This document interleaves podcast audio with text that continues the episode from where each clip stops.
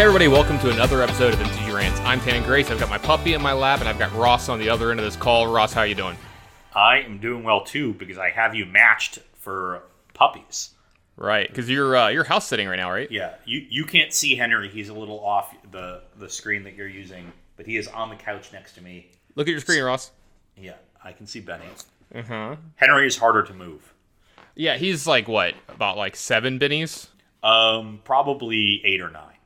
How how, how much does Henry weigh? Like, I want to say like sixty pounds. okay, B- Benny's like a, is big for a Pomeranian, so she's like anywhere between nine or ten pounds. So But she's she's all fluff, so I assume she weighs Well, nothing. yeah, so like she's actually much smaller than she looks, especially right now because we brushed her out yesterday, so she's like all extra puffy right now. Well, because it's it's just been raining like nonstop here for the last like few months or whatever. It just rains all day, every day, right? And um, the other day, Benny like you know had to go use the bathroom in the pouring rain, and she just got like drenched, right? And it just messes up. Anyone with long hair knows like it gets pretty messed up when you put a bunch of like water and stuff into it. So my dog lo- was looking rough, so we had to we had to give her like a little a nice blow dry and then some some some some brushing. We even we even brought up the scissors and gave her a little bit of a cut too here or there, you know, even it out a little bit. We've actually been getting a lot of rain here recently as well, but we're very fortunate this weekend. Uh, I had a, a non-magic friend of mine had a birthday party, and they did it over two days. So we had a, a party party on Saturday, and then they invited is uh, you know uh, fewer people for a smaller party at the at a river. And we just hung out by the river. With Like you just hung out like a little beach, like right next to the riverbed or something. Basically it's not, not really a beach we're literally just on the bank of the river sort of in the Yeah, middle, of, you know in the I middle mean, of a yeah. forest really we're in a national park Yeah. so When I say when I say beach, I'm using like quotations, Yeah. like yeah. i mean the, the river was very shallow like we're sitting on rocks in the river Mm-hmm. just had some music playing from the the bank of it had some beers it was great Yeah, we have like um what do they call it? a lazy river here that's it's like literally like an actual you know it's it's not an actual river but it's like a it's like an offshoot of the Mississippi River and um one common thing people do is like you know they pay for it or whatever they go get in there and then like halfway down it there's a beach just like a little beach that sits out. It even has like a little sandbar out in the middle of it and they'll just bring like they'll like have you ever seen pictures of like an LSU tailgate or like seen anything of it? I haven't seen it but i can imagine. And it's just like that. Like they they they bring the full supplies out with them to the water, yeah and sometimes someone will drive a truck out to it and meet them there, and like they'll put the tents up, they'll get the stereo system going, and then you see like 17 ice chests opened up, and like the grill gets going, you know, and like. everybody- Can you imagine like trying to get the grill there if you didn't have the truck drive up? The grill gets its own uh its own tube. Like you know, you have to put the grill in the yeah. tube to bring it down the water. I can like totally envision this right now. This sounds awesome. We're going to try this out. Yeah. So that's how we have fun in the. South. Yeah, and that's just a normal weekend in the South. Yeah, you know. We have we have one of those nearby i think i think corey has done it and wanted to Mm-hmm. get some people together but Um, one of my one of my favorite things is uh, so I have this really good friend, and if anybody's you know knows anything about um, if if you're into competitive Magic or like people who have literally beat us in the finals of team events, uh, I've got a friend that lives in Houston named Dave Thomas. And he and I both enjoy playing poker. So every now and then we just like have a poker weekend where he'll either come here, I'll go there because uh, we're about four hours away from each other, or directly in the middle of us is this city called Lake Charles. It has multiple casinos, right? And they're all like right on the water. So there's some cool stuff. And one of them has a lazy river with like swim up bars and stuff at their casino. And it's it's an actual man built one, like a man made one. So it's not like, you know, dirty or gross or anything like that. And that's one of my favorite ones to go to. Because you get to do you get to you get to do that for relaxing, which is nice, you know. So uh, you get to do all that stuff. But um, anyway, you got anything else going on this week? Um, I am, you know, I don't have anything planned past dog sitting for these next two days for Corey until he's finally back from his uh, long sojourn. He had several things that he was out to do. Um, and then, uh, yeah, I don't really know. I'm gonna figure that out. But after having you know, essentially being gone for two straight days, or like not really in touch with my normal life with the Right, right. party, and now two days at Corey's, I'm just gonna be uh, back at home, probably transitioning back into regular life. Yeah, I got you. I got you. Um, oh, well, hopefully this gets out pretty fast and there's a quick turnover because if that happens, this will be a really quick turnover for our episodes. This will be like one of the fastest turnovers because I think our episode went. Did it go live on Sunday or Saturday? I think it was Saturday, right? Yeah, that sounds about right. And here we are recording in the afternoon. Well, I say afternoon, 7 p.m. on a Monday night because I might be going out of town and we want to make sure we get an episode in. And you have, you know, basketball games and stuff that you you have a lot of stuff going on for the next few days. You have versus The live. Jazz, yeah, the Jazz start playing tomorrow. I'll watch that game here, and then I'll go home because Corey doesn't get until eleven. Mm-hmm. Yeah. and and then we we the Jazz play every other day at that point. So it's Mm-hmm. Tuesday, Thursday, Saturday, Monday at the very least, and then Wednesday, Friday, Sunday as needed. Yeah, and uh, it, it, it's almost as if we, we we have a reason to record this episode as quickly as possible. As something cool happened over the weekend, and boy, did it! I, I'm gonna tell you this. Uh, this is probably the most excited I've been to see like you know new deck lists and stuff like that in quite a while. Uh, I don't know why, but Modern Horizons 2 like really fired me up. You know, it really got me into it, and um, it really it got me kind of like you know back into Magic. I think it also had to do a little bit. Um, I played in a paper Magic tournament this week, and I played in like a team event, and I got to play Paper Legacy, and it'd been it had been a while, Ross. It had been it had been a long. I think I think I played with you the last time I played Paper Legacy. Yeah, that's not. Yeah. I wouldn't be surprised. Uh, I had cards in my deck I'd never played with before. I had to like order them off of you know uh, a website to get the cards, and not all of it, the, I got the I got the full experience. A couple of them showed up really early, and then a few of them didn't show up yet at all. So I had to go buy extra copies of them because apparently uh, they did have like one copy at the store. Thank God that I played at or whatever. So um, that was interesting. Uh, I missed it, but the thing that I'm more excited about is seeing all these new deck lists of the Modern Horizons 2 cards in it because when we played this weekend, those cards were not legal yet. Even though we did play modern and legacy at this team tournament and online they are legal and uh, i'll tell you this. I said that i think that i thought this set was going to be you know what they wanted the original modern horizons to be like really impactful cards showing up in a lot of decks and whatever blah blah blah. And uh, if that's what they wanted if they wanted the cards to show up in all the deck lists and spawn new decks boy have they done a good job because they knocked it out of the park apparently with this one and we're seeing I mean, it's not just one new card in a deck and one new card. We're seeing like decks with like three to four different new cards and sometimes like four copies of them too. Yeah, and you know, I'm not too surprised to see that wide impact on week one. I'm happy to see it. The the true test will come over the coming weeks. Right. Which of these decks stays around and which ones fall by the wayside. But you you couldn't ask for much more on opening weekend here. Really strong uh, showing, though. To me, and at least in terms of modern, there is one card that rises above the rest of them. And okay, so it's funny that you're going to say this one because I'm going to say a slightly different one, but it's more than just for modern for me. But for you, can I make, can I make a guess? Is it Shardless Agent? Yes. And I'll tell you this: we talked about cards that these decks could be in, and boy, did like I'm just like, man, we're just dumb. We just like didn't see this or like didn't think about this, and like there's just so many cool decks doing cool things, and Shardless Agent is definitely one of those, Ross. Yeah, we saw you know over the course of two challenges with the, the results that we have. So that's 64 deck lists. There are 20 deck lists that feature Shardless Agent. All of those 20 lists are playing four. 19 of them were just four in the main. One of them is three main and one in the sideboard. Right. And across a lot of different uh, archetypes, you saw it in a lot of humans lists, which was the most surprising one for me. I think it's the one where it seems the least impressive, but still doing good things there.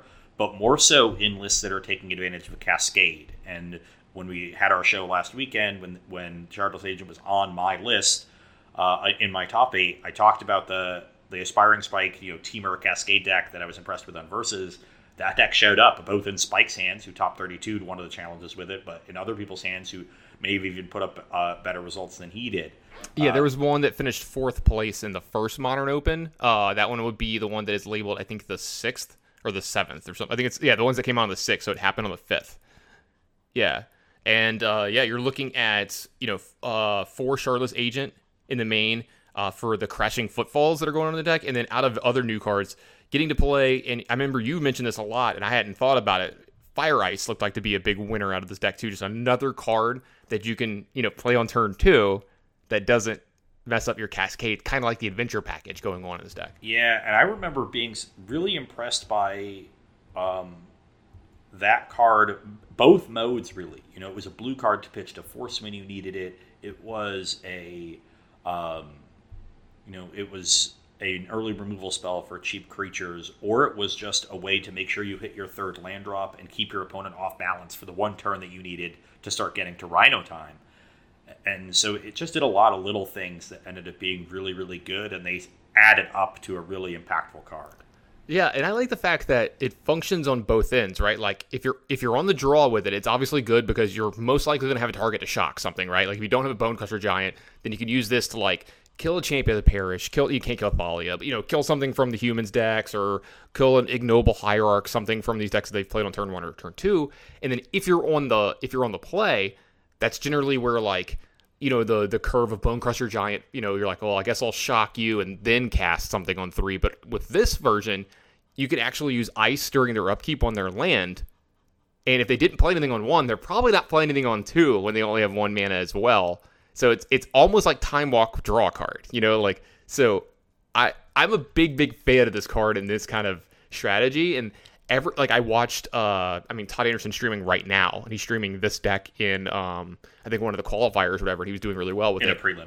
in a prelim I'm sorry in the prelims. I don't know why I said qualifier but in one of the prelims and I watched him do that and it's it's like you said it's it's unassuming.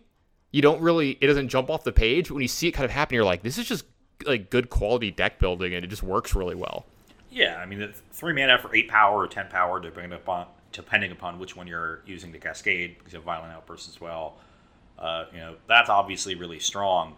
But you normally would think in modern, like, I need my one mana interaction, and it, you know, the format's a little bit slower than it used to be. You have some zero mana interaction to help catch up too, with force of negation sometimes subtlety uh, in these lists. Some lists don't play that one, and, now you have the a lot of very good two mana interaction. And even if you fall a little bit behind, like the three mana for eight to ten power across two to three bodies when you cascade is gonna catch you up a lot of the time. So it's a deck that is, you know, still able to interact early and has this really good grindy plan with the cascade cards.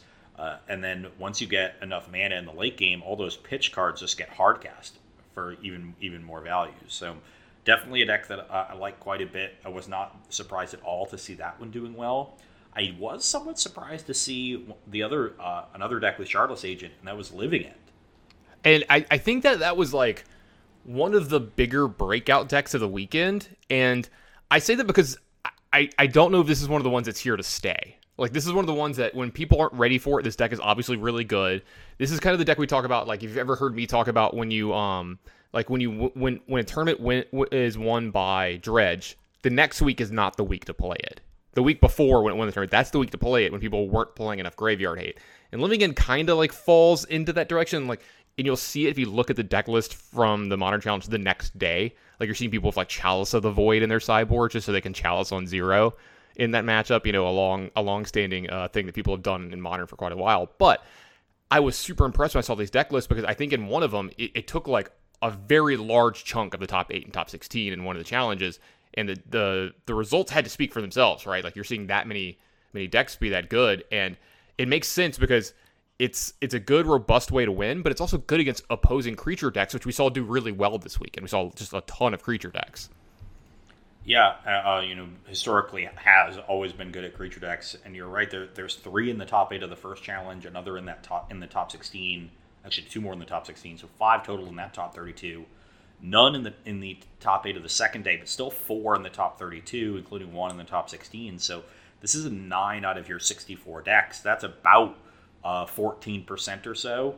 Um, you know, it's a little under one seventh. So that's a pretty healthy portion of the metagame for a relatively open, modern uh, format, and really impressive showing from this deck. And this is not the living end deck that you remember from four or five years ago. The Jund deck that just had its eight Cascade cards and one mana cyclers. You know, sometimes Fulminator Mage uh, to get a little bit of interaction. This is a blue living end deck now because you you, uh, you have Shardless Agent. You have a lot of good cheap blue cyclers from Amonkhet and, and later sets and then you get to play Force of Negation. You get to play Brazen Borrower. Those are the common ones among all of them. I'm seeing a list here with Fire Ice as well, but Brazen Borrower a really nice one if people are going to bring in things like Rest in Peace and Leyline in the Void, because it's not like you need. This is not a deck like Dredge that can, like the ETB trigger from Rest in Peace, can really hammer you. Um, where uh, like this is a deck that can, you know, end a turn bounce it, cycle a couple creatures, untap, living end, get three or four creatures on the battlefield, and that's more than enough. And it's hard for you to answer their board and get the rest in peace and play again because at that point, once you've cycled that many times and you're this far into the game, you're on turn four or five. You know, they've drawn probably about 10 cards this game. They probably have another copy or another living end set up ready to go. You know, or just a force of negation to protect their battlefield. Right. Yeah, I think this is really good deck building. Like you said, you've got Force of Negation and Brazen Borrower main. So like you're already pre-boarded. You know what I mean? Like they don't even have to like, you know, guess at which one you're doing and it kind of covers pretty much everything. Like the the way to beat this seems to be if you have some kind of creature that can do it, which we saw some decks that had some creatures that can affect the graveyard looked pretty good. You know, get around the Force of Negation and possibly get around a little bit of Brazen Borrower, but you know, I don't think there's any card that gets around both. You know, and so like yeah, these decks did really well and the creatures are often a little bit more expensive and so you can usually get a couple creatures in the graveyard underneath them and then just you know play your living end for those few and, and go from there and the, living end is also going to remove whatever creature based permanent that they have so i actually think one of the biggest moves is going to be creatures that just stop the living end from happening as opposed to interacting with the graveyard things like Meddling Mage things like eidolon of rhetoric uh, you know, uh, even, endurance would be really good. Even Thalia that can mm-hmm, you mm-hmm. know uh, make it cost five, five, mana. So deck like humans looks pretty well situated yeah. to take advantage of uh, of a, a, living end esque metagame, and we did see a little bit of humans around. Uh, so that, that that made a lot of sense to me. I think you're going to see a little bit more of that. I, I don't think you know I'm not confident that Living End is going to be you know the default best deck. I think it no. was just a really powerful deck for week one, a powerful yeah. linear strategy, and we're gonna have to see what the like.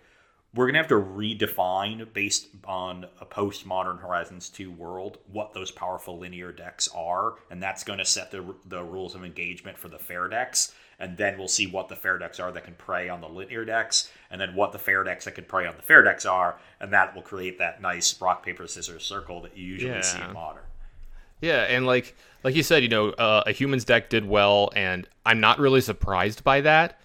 Uh, you know, I expect humans to do well in you know week one of some metagames because like it's aggressive and it has generally enough things going on for it that it can have enough disruption. Like you said, you have multiple things main to kind of you know uh, deal with these kinds of decks, and we saw a deck that like it's not humans, but it plays like humans in this matchup a little bit. Like um, one of the decks that won the challenge was a uh, a Yorion Stone Forge Stone Blade type deck. I, I, mean, it looks like two decks just kind of mismatched here, but you know the only new card in it main was you know it's got Solitude with the Ephemerate package, but you're you're looking at cards like Watcher of Tomorrow uh, Skyclave Apparition, Spell Queller, but then it's got its package of like you know meddling mage and those kinds of things. Uh, you know, elite spellbinder to help you know slow some of these decks down. So that one kind of plays like humans. We saw actual humans itself doing well too.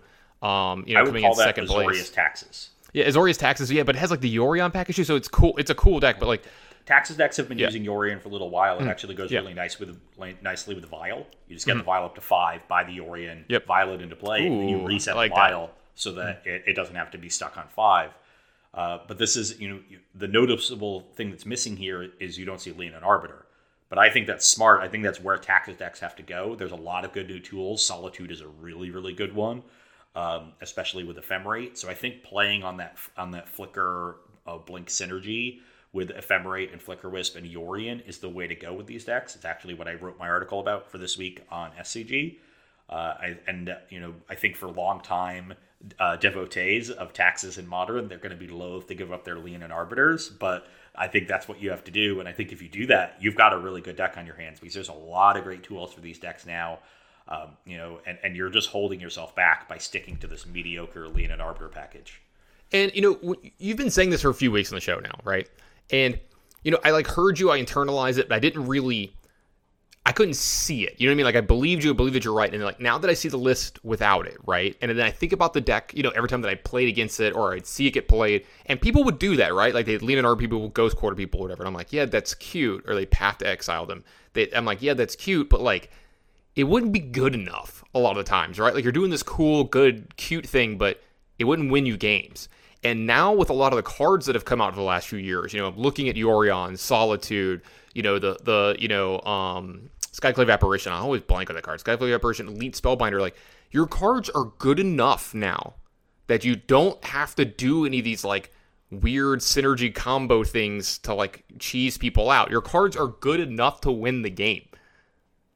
Yeah, and so like I heard you say it, I internalized it, I kind of got it, but like now that I've like seen it You know what I mean? I've seen it played out. I'm like, I get why you were saying what you were saying. You know what I mean? I, I've seen it in practice, so now I understand it better because I'm a better, I'm a person who does better by like I, I need to do it, I need to see it than someone telling me. You know, sometimes if people tell me something like, yeah, that makes sense, like I get it, but like once I do it or I see someone do it and it works, I'm like, okay, now all the little pieces of like you know the the gears start you know moving together and stuff. It, I get it better. So And did you notice that in this Azorius list, there are no Path Exiles? yeah, there's literally no path to exiles, but like it makes sense, right? Like you don't you don't necessarily have room for it, but with cards like Spell Queller, Skyclave Apparition, and Flicker Wisp going along with those, and Charming Prince, I think you just have enough removal that Yeah. you don't need to run copies of that card. And the big one, I think, is Solitude because that's the card that makes sure that you don't die to like creature combo decks early. So your, your opponent's Heliod deck isn't going to kill you immediately. Devoted Druid, uh, you know, Colossus Hammer decks. Look, Which did your- show up this weekend. yes, that's your early interaction to keep those decks in check. So, um, you know, I think you can play Path to Exile if you want. The metagame calls for it, but it's no longer a requirement, and that's a good thing. You have other choices for uh, disruption. You know, there's a ton of other cards that you could try to put into this Azorius deck. They're, they're not playing Glasspool Mimic, which goes nicely with Flicker Wisp. They're not playing um, um, Sanctum Prelate, which I think is really good and definitely something I would look at. And the fact that these cards aren't in the list aren't is a good sign because it means that you have a, you have more options than you can fit in a given list, and that means you're going to be that much more adaptable as the metagame continues to evolve. Yeah, and Sanctum Prelate wasn't in the humans list that got second place either, which kind of surprised me. The only new card in that one was Shardless Agent, and then you just recognize the rest of the deck. It's literally just humans from two years ago with Shardless Agent, and then I really, really like the sideboard of this deck, which I think is really cool because I always thought that like humans, the sideboard was like generally one of the places where it could lose some percentage points because it didn't always have like you know great answers to everything or good stuff there. But I, I really like the sideboard that you did in this one. For people at home, if you're interested, it was Chalice of the Void, Deputy Attention, Kor Firewalker, Grafdigger's Cage, Dampening Sphere. I'm sorry, Damping Sphere. And Blight Beetle, and we'll talk about a little bit later on the show why you're probably going to want to look up the card Blight Beetle and possibly have it in some of your decks because uh, a friend of yours that also works for SCG put up quite a finish with a deck that Blight Beetle's pretty good against this weekend. But I, I'm gonna I'm gonna tease that one. I don't want to spoil it just yet. So these are two decks that like you know this is the first this was the first tournament right. Those those those were one and two, and uh, we're seeing a few new cards in those, and you're seeing the one that you're talking about right. Like you're seeing um, Shardless Agent have a bi- a big impact. We saw it in the Temur deck as well. There was another card this weekend that's having quite the big impact across modern and legacy, and more in legacy than like I probably thought it would week one, but it makes sense, you know, when people aren't ready for this. And this is my pick for like probably like just the biggest impact in week one, and that's Urza Saga. And I knew this card was good, Ross. We all knew this card was good. We might have all undersold this card. Yeah, and I think we, we talked last week about how we both thought it was being underestimated just because it came out so early in preview season. And so You it had forgot more about it, time right? for the hype die, Yeah. to, the hype to die down, and the hype machine just kept rolling and looking at other cards. And or this is a card that all of like Shardless Agent has showed up in a ton of different archetypes. You know, That in ones that you would have never, you would have been like, oh, like when I see it in the list, I'm like, I didn't think about putting it in there. Yeah. Um, well, none that like that. Yeah, there's there's ones that you missed, um, but there's not one that is like a huge surprise. Like, Well, the the blue white control deck or whatever that had one kind of surprised me a little bit, but that deck's really random. So yeah, but the, for the most part, you know, we saw it in Amulet Titan. That makes a lot of sense. They've got you know they're playing one map that's mostly just there to find amulets, so it sets up your most explosive draws, and that's really what the deck has needed because without Field of the Dead, it doesn't have that incredible end game. So you got to act a little bit more like a combo deck, and when you're talking combo and Amulet Titan, you're really talking Amulet of Vigor because those are the draws that enable those fast kills. So Urza Saga, just another way to enable them. We also see Yavimaya in a lot of these Amulet Titan lists that showed up last weekend. That's a one copy, it makes a lot of sense. I have a question about that card.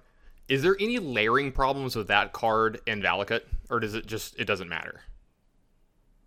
It says in addition to its other types. Does it? Okay. Yes. when um when you're when you're looking at the new lists, for some reason they haven't put the new cards in on the Wizards website.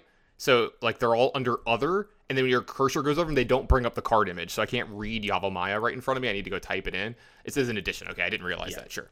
Yeah, so no, no issues there. It's just an, an easy way to turn your colorless lands into green lands if you need them. So uh, you know, seems like a solid addition there, but really the big news is Urza's Saga.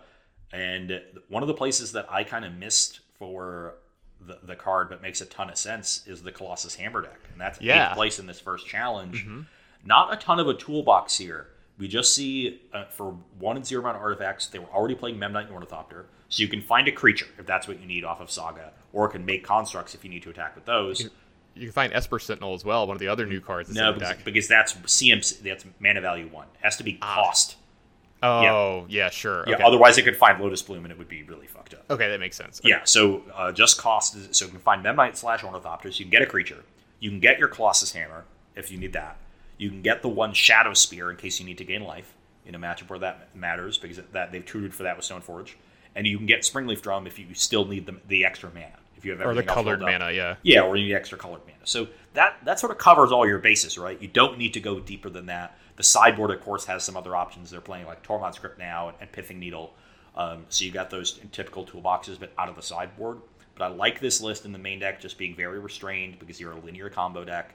And Urza Saga, it literally finds basically all the pieces. It finds the equipment, it finds mana, it finds creatures. Those are the like the only thing it doesn't find is a way to attach the equipment, I guess, and, th- and it, that's because there just isn't one.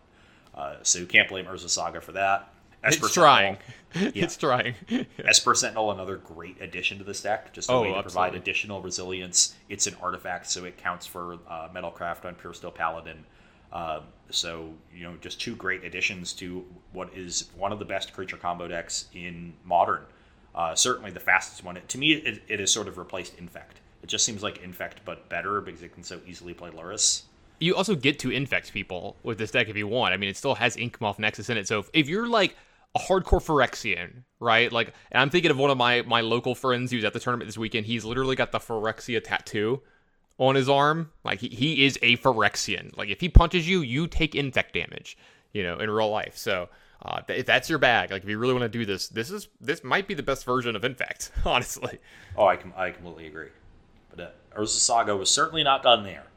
If you go to 17th place in this first challenge, it shows up in the return of Lantern Control, a deck that has essentially been dead since Mox Opal was banned. But Urza Saga is great in this deck. It find like this is already a deck that played weird one of artifacts as a toolbox. It used to have Whir of Invention in it. Now you don't need to Whir and screw up your mana playing that. Urza Saga is your Whir essentially, although it does not find Bridge. Uh, you got four bridges, but it can find your cage. It can find Pyrite Spellbomb to deal with the creature. It can find either Pyxis of Pandemonium or Codex Shredder to control the top of their library. It can find Welding Jar if you've already got everything and just need to protect your position. It can find the Lantern if that's what you're missing. And they're also playing a single copy of the Underworld Cookbook.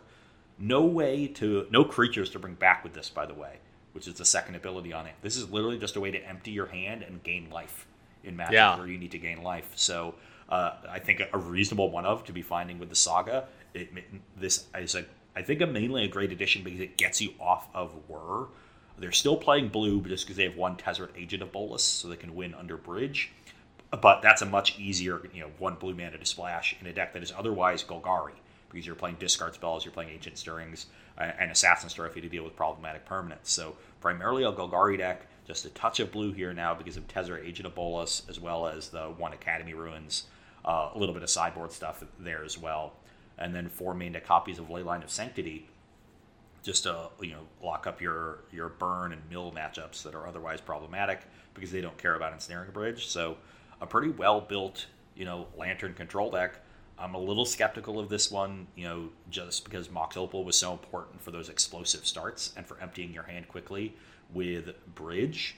But Urza Saga certainly does a lot in this deck. You know, you can play defense with those constructs. You can more quickly assemble that kind of lock to the top of their library because you have this tutor power now, uh, and it's just a, you know, uh, it's just an incredible card.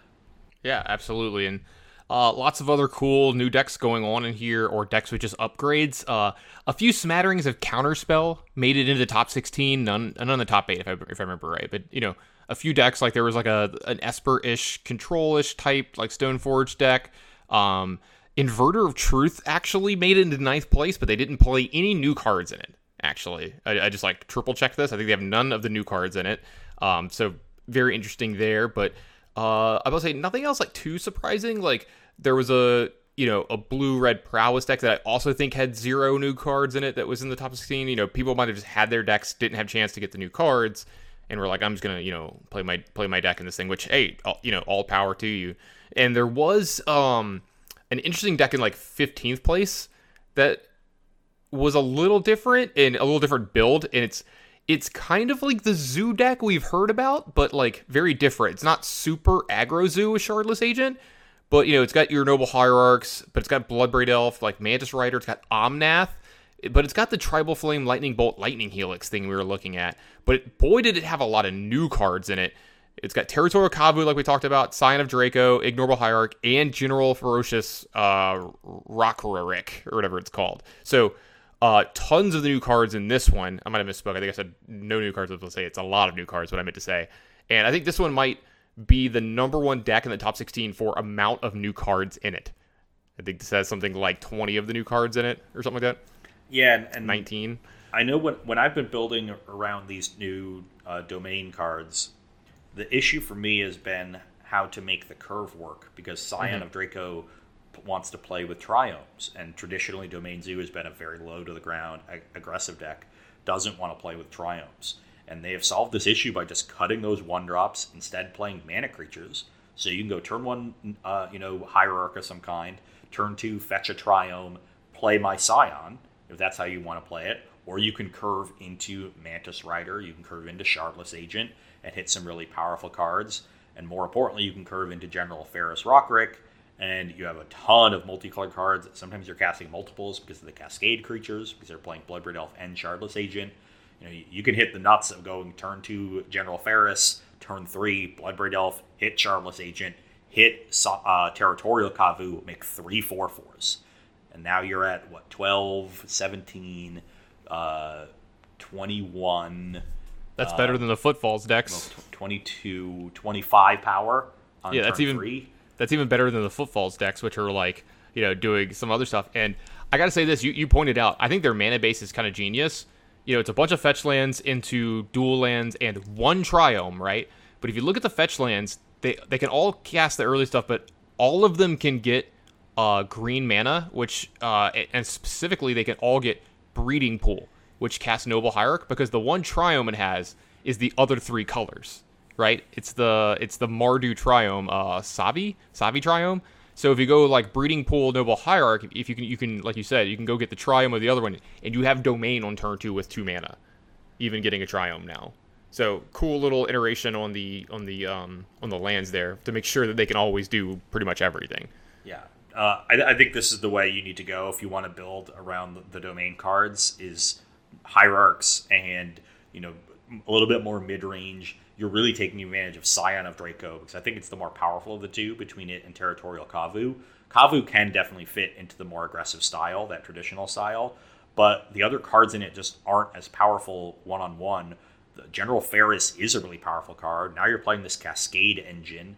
You're really you're, you're, you're taking more advantage of Scion because of all these multi, multicolored creatures and are now gaining a ton of abilities and you're able to generate card advantage with Cascade, generate card advantage with Ferrous, generate card quality with Territorial Kavu, and you have this really flexible removal package. You can kill bigger creatures with Tribal Flames, but all your uh, your removal still goes upstairs, so you can still apply a ton of pressure with this deck uh, and do a really good job of just you know racing a combo deck or uh, you know turning the corner really quickly if you had to play a little bit more defense early against an aggressive deck. Uh, you can definitely just have one big turn where you make multiple four fours, and suddenly you're attacking immediately and ending the game really quickly with your burn. Yeah, really cool deck there. If you're a big fan of big, giant creatures for very small mana costs and really efficient burn spells, th- this is the one for you. Um, the only other deck that I saw that was like maybe I don't want to say the only other deck, but another cool deck I saw that was in the top 16 was the actual 16th place list, and it's just it's kind of like a blue black um rogue deck, you know, kind of from the standard deck that we saw a little bit, but with, you know, Counterspell, Drown of the Loch, Fatal Push, you know, Snapcaster Mage, Unearth, all those kinds of things, Mishra's Bauble. But the new card it's got, it's got Dauthi Voidwalker in it, which works pretty coolly with Soaring Thought Thief and Thieves Guild Enforcer. There's there's some some interesting stuff going on here. It also like doesn't work, right? Because then you're yes.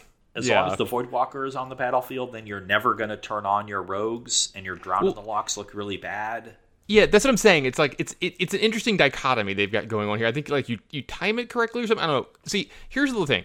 Dauthi Voidwalker had a lot of press behind it, and maybe this should have been my vote for most overrated card because like here's the one I think that you're gonna have to go through the most hoops to make good when you could have probably just been doing something else. And I'm not sure about this card. A lot of people really like it. I, think it jumps off the page. I think the card obviously looks really powerful, but like I said, I think you're having to do too much to make this one good when the other cards are just seem more powerful. Yeah, no, I, I, agree with you. I thought this card was going to fall flat, but it did show up in some decks. Uh, I wasn't surprised to see it in some decks as a sort of sideboard card, as a, uh, an efficient piece of graveyard hate that can provide some value. That made sense to me.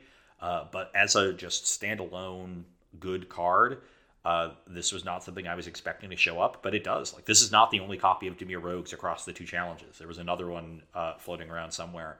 So uh, to me, this is the kind of deck that I would have to see play out like I want to know exactly how you're sequencing to mitigate the dissynergy here because there's both synergy and dissynergy. Like Voidwalker is getting better, but the rogues are getting worse. So it's a yeah. little it's parasitic in that way. Like the it's the synergies are only going in one direction from the rogue cards to to the Voidwalker. And so I imagine you're pretty aggressive in using the Voidwalker.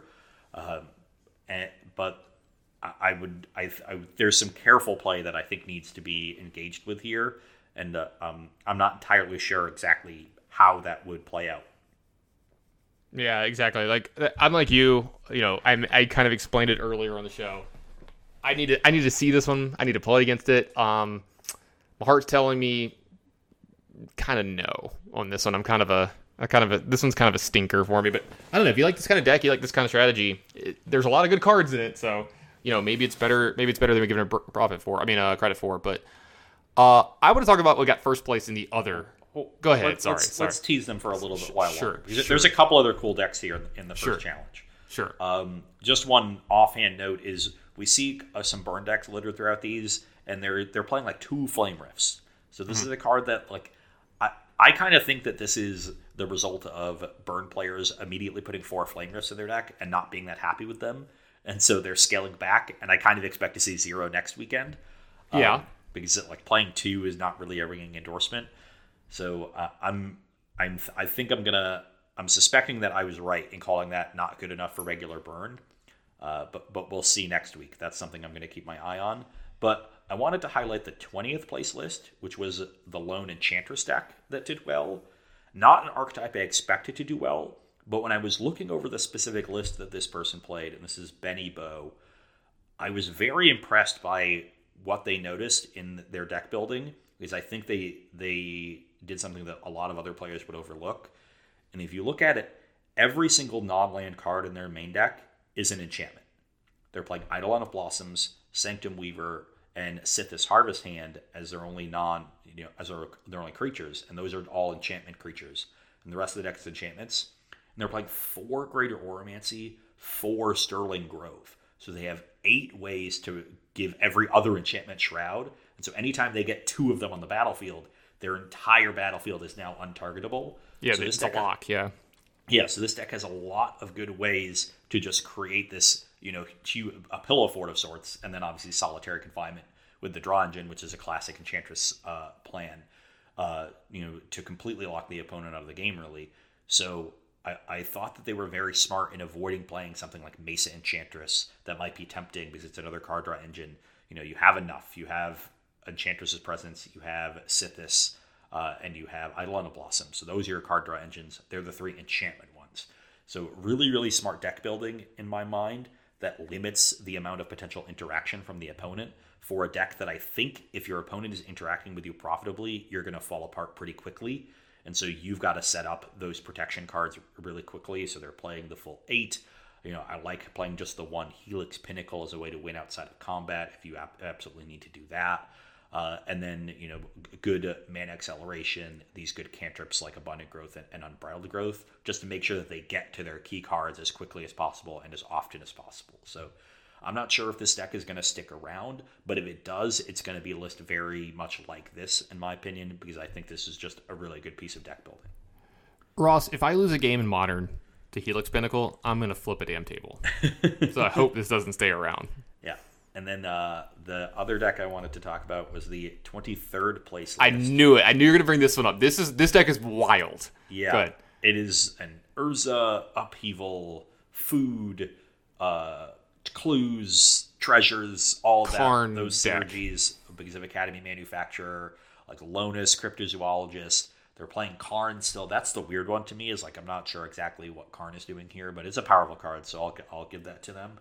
But also playing like Witch's Oven and Cauldron Familiar because it's so good with Lonis because you're constantly getting creatures entering the battlefield and investigating. And oftentimes, like when you have Cryptozoologist and Academy Manufacturer, now you're sacrificing a food, getting back Cauldron Familiar, then it's going to trigger and you're going to go get one of each. But you're also getting a food from Lonis, and you're also getting one of each. Like it, it, this is a deck that if you if you see it on its like operating at full blast, it's going to look utterly absurd because you're going to generate 15 mana over the course of two turns. Yeah, I was gonna say I think the reason it's doing all this is to make Urza as busted as possible with upheaval, right? Like every time that you're casting upheaval, it's also floating probably, you know, like eight mana along with upheaval, and it's gonna have a board, and you are not. And anyone who's ever played against upheaval and cube, this is this is like the fully powered upheaval cube deck. They're gonna they're not gonna have the things that you're normally seeing where it's like signets, you know, uh Worn Powerstone and stuff like that, you know, and soldering. It's it's it's gonna be food tapping for blue mana. You know, it's gonna be things like that. So Also, this one Quirion Ranger in the deck is a combo with Gingerbread Cabin. You get to keep returning it and making food that way. It's got a little bit of interaction, which is nice. The Karns uh, interact a little bit. Metal- for Metallic Rebuke, the Engineered Explosives. Uh, you know, this is not a deck I'm super confident in, but I think is really cool. Uh, and certainly like builds out all of those synergies that you saw with Academy Manufacturer and the different investigate and food and, and treasure cards that are available. And I think it builds it out in a really good way. Um, but I'm, you know, I would probably say that this deck is likely too slow to have as little interaction as it does. But this is a this is the kind of deck that will take advantage of fair metagames. Oh yeah. Uh, so if we get to the point where the metagame slows down and blue decks are doing really well and like mid-range decks are doing well, this is the kind of fair over the top like I know my synergies are so powerful, but I'm pretty resilient because I'm playing cards like Urza. That's an easy two for one. I'm generating a lot of clues, you know, over the course of my game plan, my natural game plan. If I just sequence properly, that I'm going to be able to fight through a lot of disruption. But I just don't want to fight through the primeval titans and the combo decks of the world. Uh, th- this is a, a deck that I could see being a good metagame call in those kinds of spots. Yeah, absolutely. Definitely agree with you. Uh, are we gonna stop teasing them now and talk to them about? Yeah, one- we can. Well, uh, no, no, we're not. We're not done. Okay, we're not. There's, not there's one more because I saw this deck in action. I was watching Spike play this weekend at one point, Sure. and uh, it was the 29th place list. It was one two two Pablo, and this is Jeskai Ascendancy. And, Of course, you liked this deck. but they're they're playing a million new cards. They've got Sterling Grove to find Ascendancy. You can also find like Underworld Breach and Engineered Explosives. They're playing Rift Sower. That's the big one. Do you even hmm. remember what this card does? This is that the one where you take a wait. Rift Sower is a new card or is it a? Yeah, it's a, it's a new card. No, I don't remember what this one does. It's a two and a green, one three that taps a remain of any color and has suspend for a green. oh, that's right. two. That's right. Yeah, that's So right. it's okay. like search for tomorrow, but a creature. so it works with ascendancy. Yeah. So, but you suspend it on turn one, and then Mm-hmm. on turn three you have four mana, and you cast Ascendancy with one floating, and you already have the creature ready to go. Yeah. So it sets No, up sounds good. turn three kills with Ascendancy really, really well.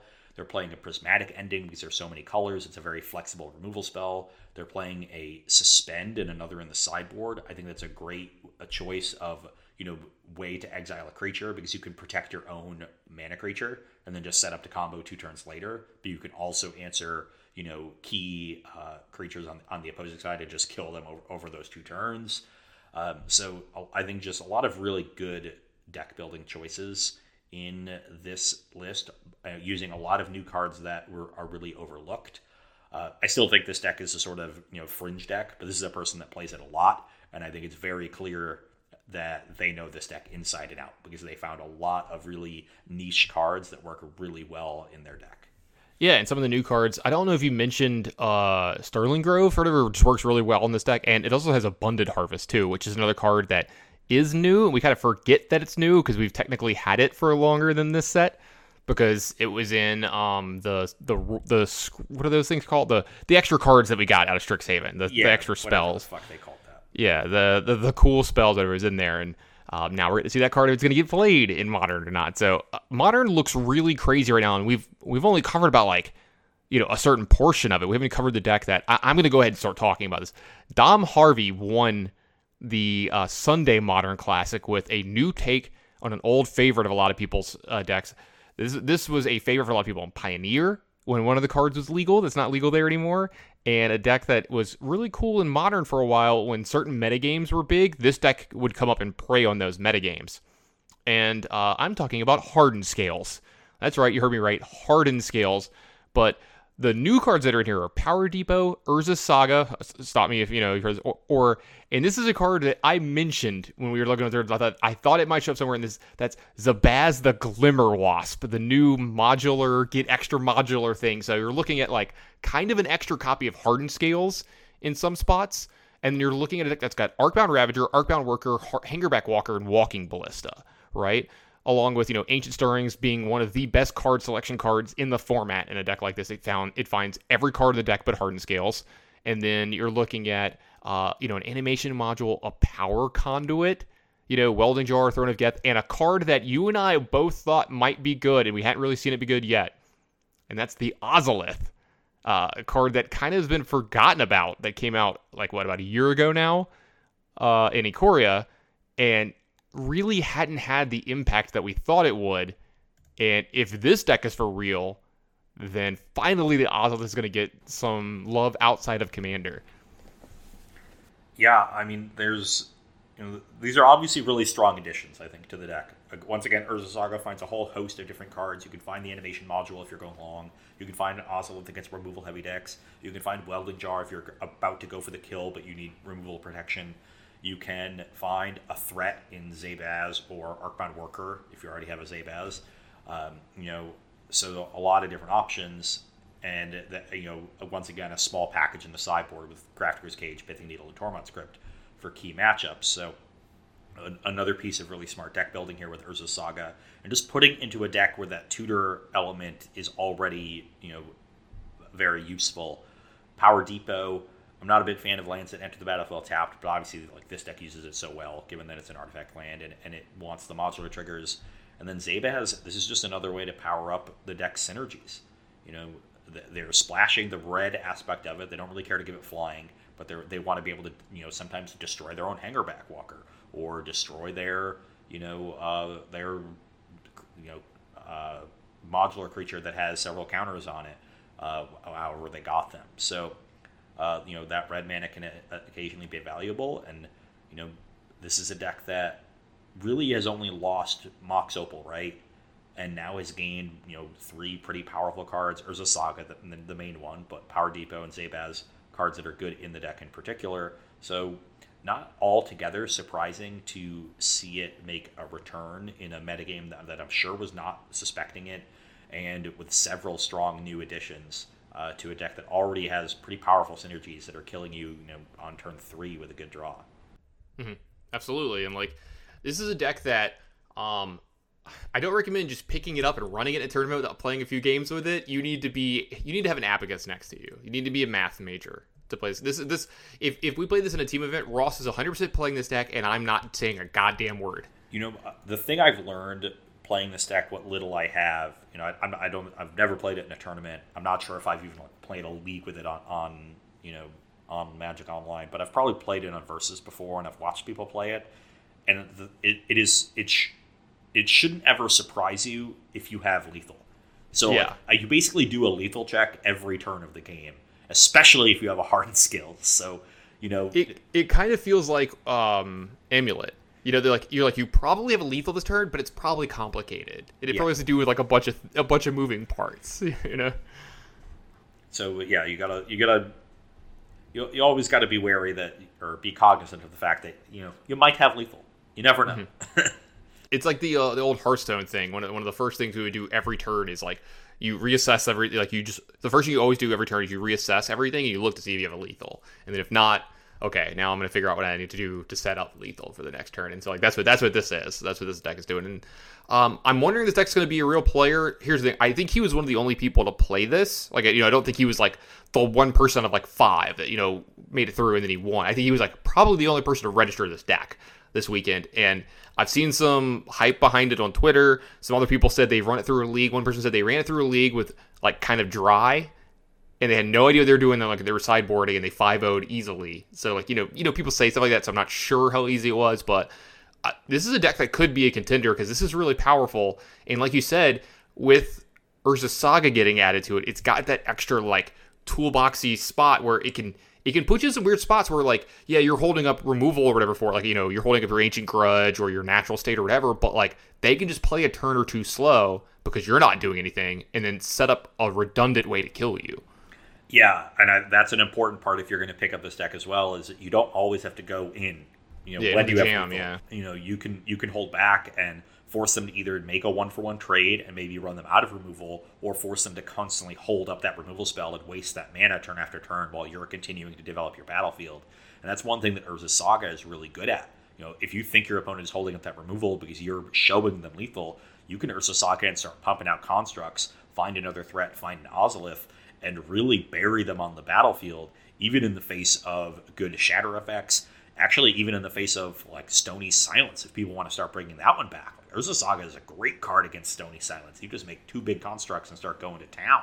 yeah and start attacking them let's go and stuff like that so uh this this is a deck i gotta believe uh, we're gonna see more of I, I think this is this is not a flash in the pan I agree. I agree. I think the deck looks really good on paper to me. Uh, I, you know, uh, I'm a big Dom Harvey fan.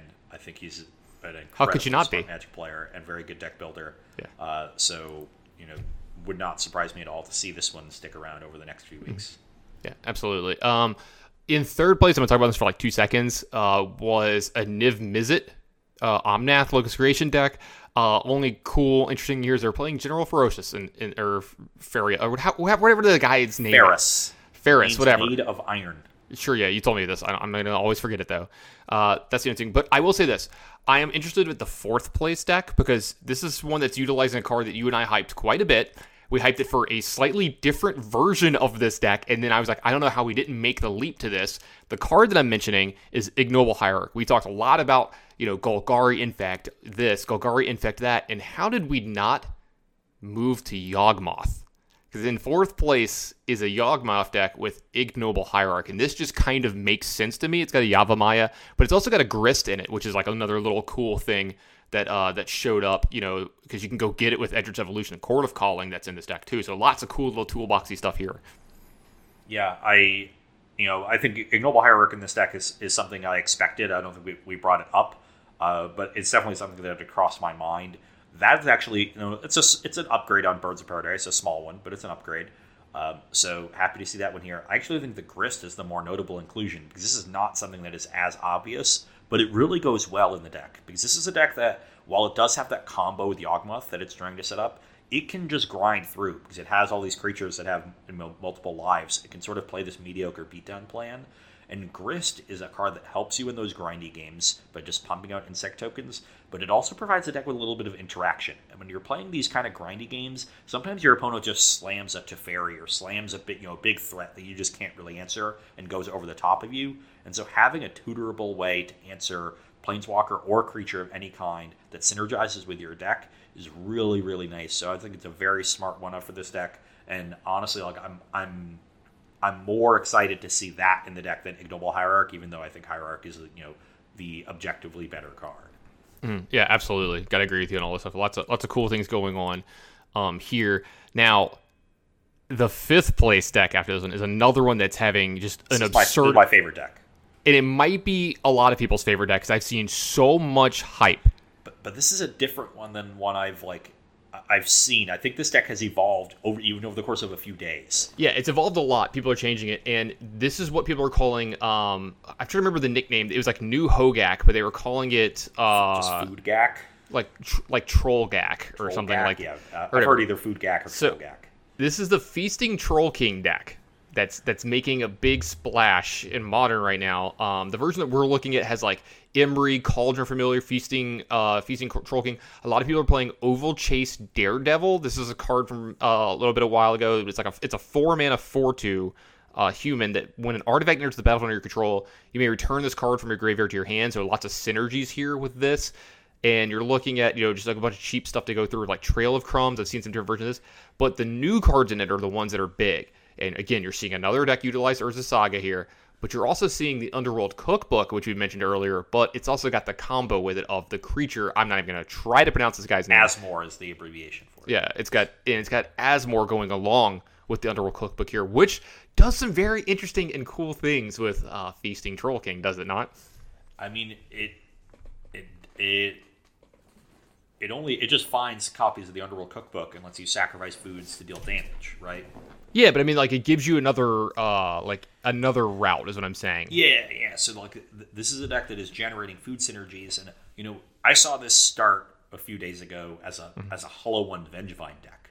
You know, people. Yeah, and then people figured out that they're like and Goblin Lore and stuff like that. The yeah, Hollow One deck, and then I saw a list that cut Vengevine and moved to just play like four Asmore, four Cookbook, and Feasting Troll King. But I didn't see other food synergies, and it kind of threw me off. I was like, I'm not sure if like that's enough, right? Because it, like you can you could probably get a, a quick Feasting Troll King out of the battlefield, but if they deal with your Troll King, like it's going to be hard to get enough food to bring it back, right? Uh, you know, maybe you wait three turns and you just slowly get there with the cookbook, but you know, uh, you know, uh, I'm not sure if that's powerful enough. Now we're seeing fully fleshed out food synergies. You've got you know, not only cookbook, you've got Trail of Crumbs that makes food, you've got Witch's Oven that makes food, you have Urza Saga to find either more cookbooks or more ovens as you need. If you're, you know, have these artifacts in play and you don't want to do anything with them, they're playing a couple metallic rebukes, three of those to, you know, help interact a little bit. Emry to bring those artifacts back to the battlefield as well. So you're really getting a lot of witches. You're you're consistently getting witches oven and cookbook onto the battlefield in this deck in a lot of different ways, and you're taking advantage of it with Trail of Crumbs and with Cauldron Familiar. So really moving into the food synergies, which I think makes a lot more sense. And then mainly winning with Troll King, with constructs, and maybe with Hardcast Oval Chase Daredevils. Who knows? But that's that's more of a early game at least a, a source of card advantage here. So you keep having food to discard to cookbooks and, and, whatnot. So I think this is a, a, more mature version of where they were going, even though it's very very different, um, and something that now is look now that this looks really interesting to me. The, the other deck, I think rightfully so, looked like it was caught between two different decks and now they've picked a lane. I'm like, you know what? We're a food deck. You know, and it, it makes it, you, a lane. yeah, you can and you can see it because they're playing a lot of Throne of Eldraine cards, which is where the food engine you know is with Troll King, Emry, Called Cauldron Familiar, Trail of Crumbs, Witch's Oven. So 15 cards from Throne of Eldraine. That's a good sign because that set's broken. And then we've got the Asmores and cookbooks from the new set. That was a saga to, to uh, you know get it all together, uh, and then even Street Wraith to, to enable Asmore. So yeah, like all this deck looks really tight. I, I, like all the numbers in it. I think like two Trail of Crumbs makes sense. It's not a card you want to flood on. Cauldron Familiar also not a card you want to flood on. So that's where you can find some space. Four ofs of all your key cards. Importantly, very, playing Mishra's Bauble, which is another card you can find off of Saga. You just want to draw a card off of it. Uh, if you need to find you know something other than Cookbook and Oven, uh, you have a just sort of generic uh, thing to find. and, and while the deck looks really weird on paper, this is a deck to me that, that seems like it's going to work. It's basically a Dimir deck. I imagine there's a little bit of green mana because you've got Trail of Crumbs. There's probably, yeah, there's a good amount of green cards on the sideboard. But so really sort of a Sultai deck, I would say. Um, which is very different than the, the list that we're playing, you know, Burning Inquiry that we're almost mono red. Uh, but this is, I've heard a lot of people talk about potentially cards getting banned from this deck. So maybe a little bit disappointing to only see one copy across both top 32s, but this might have also been a deck that needed a lot of the weekend to start coming together. Uh, and maybe not everybody had the most updated list. So this is definitely, with all the hype it's gotten, a deck that I have my eye on to see how it does next weekend. Yeah, and speaking of decks that you had your eye on, I had to look over this deck list multiple times. The deck that finished in sixth place here, and just kind of try to get it. And so this is just blue white control, and I'm sure people at home are going to be like, "Tana, what was what was so weird about blue white control or whatever. And so when you look at it, there's a couple new cards in it, and I'm gonna I'm gonna slow slow burn them over here. So counterspell makes a showing here. There's four counterspells. Prismatic Ending makes a showing here. It's a card you and I both talked about as being a possibility of showing up in decks like this. Just a, you know, a, a good way to do uh to, to kill a few things. And there's there's a there's a copy of Watery Grave in the deck as well to kind of give it another color to go along with Prismatic Ending. You know, give it a little bit of reach as well there. But it's a thing people used to do with engineered explosives. Right, right. You have like the one off off color land, you know, kind of thing. But then when you go to look at the new cards, there's some interesting ones here, along with some of the cards that are in the deck list, and there's some stuff going on here that's, that's a little different because you're looking at the traditional blue-white cards, like you got the Teferis, you know, Snapcasters, Verdicts, Counterspells, Ops, Force Negations, you know, Path Exiles, all that stuff. There's four Urza Sagas in this deck, Ross, and I was just like, wait, what? I did not expect this, right?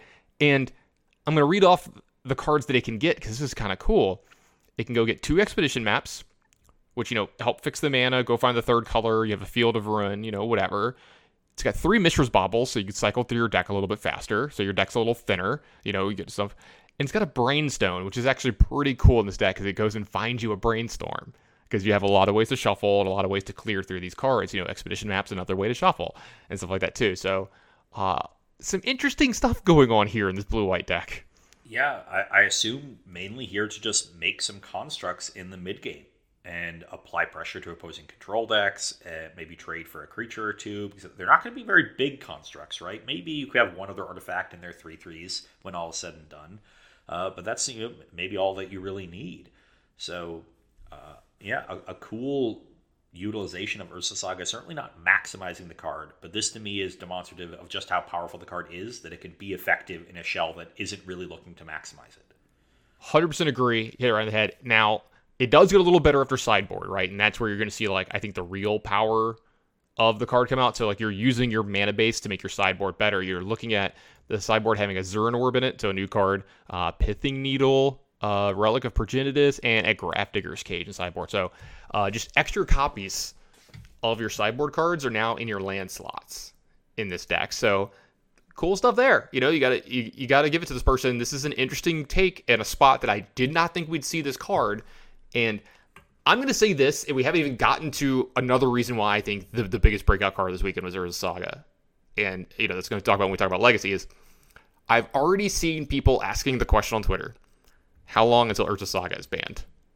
And then someone said six months tops, like firmly six months tops. So we'll have to see.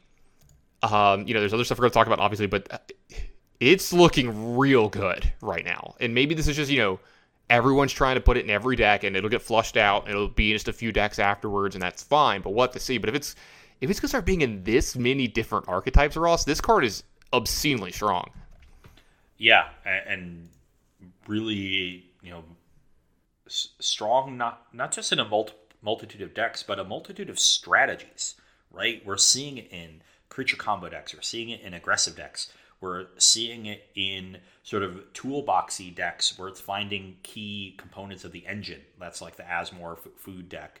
And now we're seeing it in a control deck where it's just generating reasonable value uh, and not really enabling any specific synergies. So just a card that is so powerful by itself that it can really be a, a, a chameleon. It can fit into so many different types of decks, not just, you know, sort of different flavors of the same kind of strategy.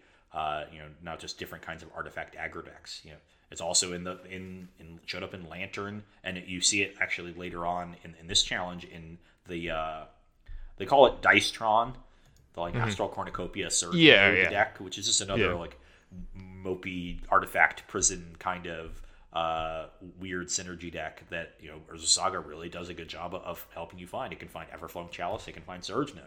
So find sort of both halves of, of that engine as well. So yeah, a really, really impressive showing from this card, and certainly uh, you know on par with Shardless Agent as you know the, the top two cards uh, on the weekend.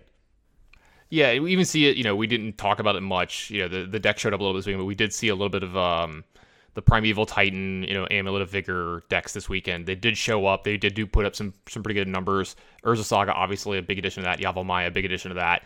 And I've been hearing rumblings that like this deck might actually just be much better than the than the the showings that it put up this weekend. A lot of people are saying they think this deck's really messed up. And they think Urza Saga is really good in it. You know, I said on the uh, I think it's like either last week or the week before that um, I had a I had a person send me the math on it. I need to go look at it of how much better it makes this deck and how much more consistent it makes this deck. So, I I'm gonna I'm gonna go out and say I I think you say it's on par. I'm gonna go with yeah uh Urza Saga being ahead. Maybe it's on par in modern. It's on par in modern. I'll give it that.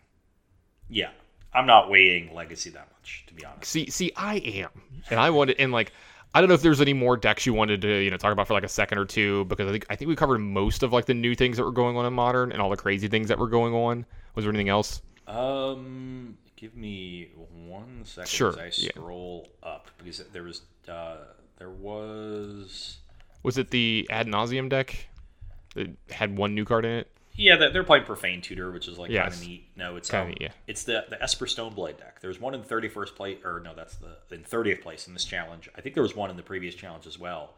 Uh, and this is a deck that you know looks like a typical sort of I would say Jund style deck, uh, just a pile of you know good disruption, efficient threats, uh, and, and you know discard removal. In this case, if they're also playing counterspell, this is a, was an interesting deck to me, uh, in part because it's playing Kaldra Compleat as part of its Stoneforge Mystic package.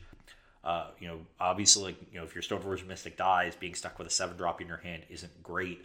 But in a deck with six discard spells, where you can force it through, if you get the Kaldra Compleat down, they're dead. Oh, they're real dead. So yeah. I definitely like it in a deck that can protect the Stoneforge Mystic for a turn or force it through, and that's what the discard spells help you do. They're also playing Esper Sentinel in that that package, just a way to generate like a, a cheap way to generate for a good value, and it's also a way to you know punish them with your uh, Stoneforge Mystic. Like maybe they use a one mana removal spell on Esper Sentinel.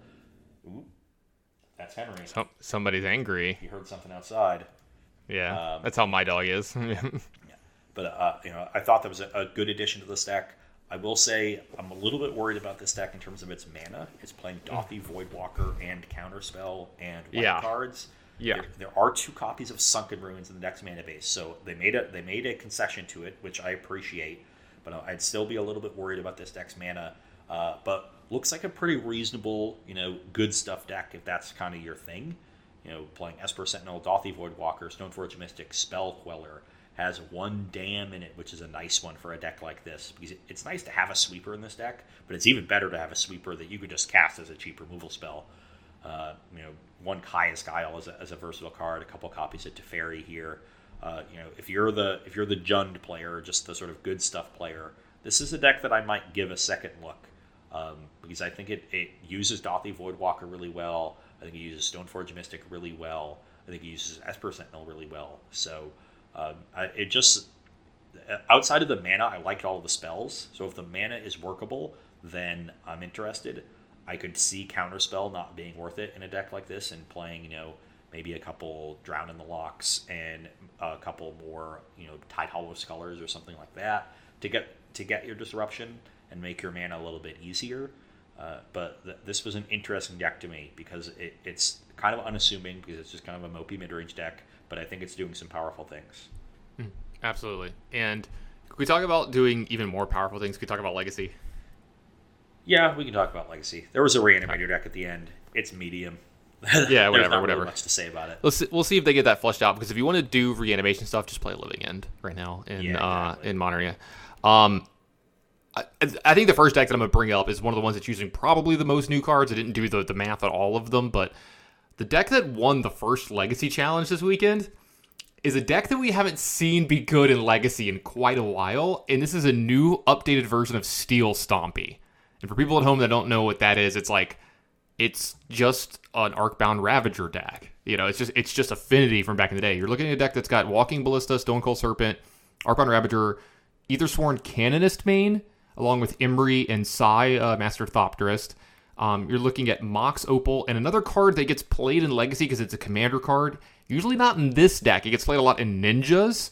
Yeah, that's a deck in Legacy, by the way. But this is Retrofitter Foundry. This is a card that could let you go like in the long game as well with some decks that have a bunch of removal in them.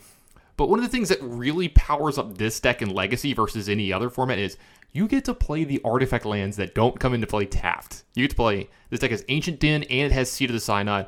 Oh, oh, oh yeah, it gets Urza Saga as well. You know, another card that's busted. in, in this deck. Also, it gets Ancient Tomb, which for obvious reasons is busted in a deck like this. But you're looking at a deck that's got Urza Saga, Esper Sentinel, it's got Zabaz that we talked about earlier, and two cards we haven't really talked about too much with Nettlecyst and Thought Monitor. And Thought Monitor is a sweet one in this deck for one because it's kind of like your Thoughtcast mixed in with a threat from the original Affinity decks. And it's our first sighting of these cards, so I'm, I'm pretty excited about uh, seeing this deck be good. Uh, were you surprised to see something like this do this well? Um, you know, I'll I have to say yes. It's you know if you had asked me before the weekend, and especially with how just how well it did. You know, if you go down the line, there's a lot of affinity decks in these top 32s. They actually mostly look a little bit different than the winning list. The winning list is a little bit more disruptive, a little bit slower. The other lists are playing things like Ornithopter. Like they're all in, yeah. Yeah, it's a little bit more all in, more cheap creatures, Thoughtcast in addition to Thought Monitor. Uh, so a lot of their card advantage coming from those affinity cards, so they really want to just get to the battlefield really quickly. Um, but once again, seeing the power of Urza Saga and also the power of Nettlecyst here. That's a, a common card Yeah. across all of these lists. So there's sort of a cranial plating that comes along with a creature, so it can provide some card advantage really that way by forcing out a removal spell and then still sticking around. Yeah, I was going to read that one for people real quick because it's not a card that we've talked about on the show before. Analysis is a three mana artifact equipment. It's got living weapon, so it comes with a token. Um, the equipped creature gets plus one plus one for each artifact and or enchantment you control, and equips for two. So this thing hits really hard in this deck, or gets really big, really fast. There, there's another copy of this deck that's sixth place the second day. That's more like the winning list from the from the first day. There's a few more down the the standings in in the first day. So really a great weekend for this Steel Stompy or Affinity, whatever you want to call it. Yeah. Artifact aggro is really Yeah, uh, the the descriptive name of it. So. Yeah, uh, I would say relative to expectation, this has to be the best performing deck of the weekend. So certainly Oh. a surprise. Absolutely. You know, it's got, you know, Thorn of Amethyst, Surgical Extraction, Swords of this enchant in the sideboard, lots of ways to, you know, either deal with the decks that are as fast as you, it can kill as fast as you, or slow down the decks that are, you know, like a little bit faster than you, like Storm or something. You know, you just, you know, try to mulligan to a Thorn of Amethyst deck and play it on turn one or turn two with Ancient Tomb, you know, kind of stuff. So uh, it's got game in in other spots. Um, I'm, I'm gonna kind of skip the second place list here because it's just uh it's it's the Bant control deck that we've seen for quite a while in Legacy. They're just playing Prismatic Ending, which seems like a, a natural thing. I kind of just want to move immediately into what got third in the first uh, one here, and this is a deck that people knew was coming.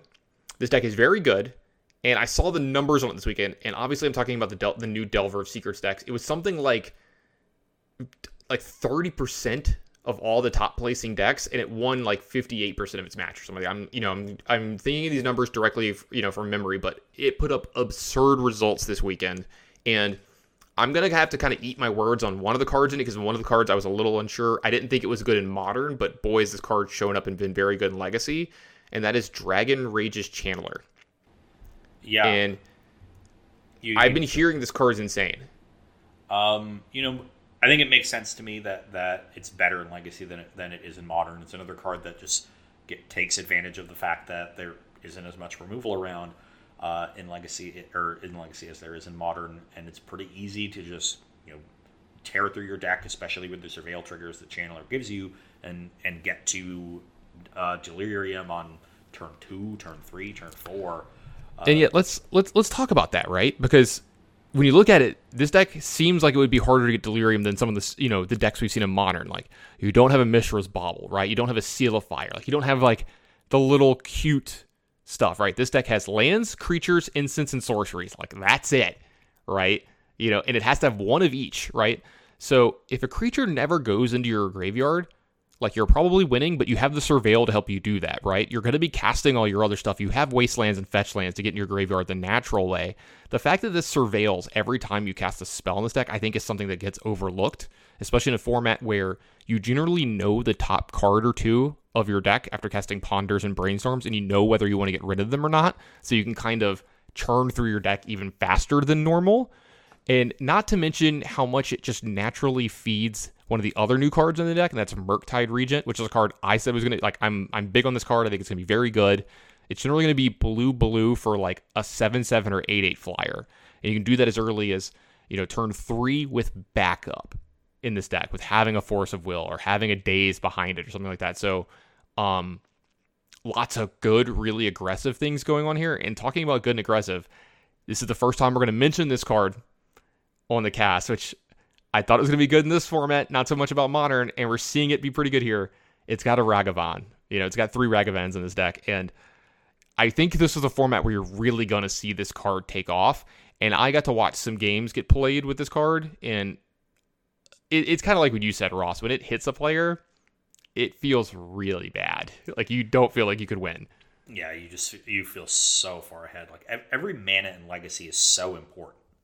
You're all operating on low land counts. You're making two or three land drops a game and casting zero and one mana spells for the most part.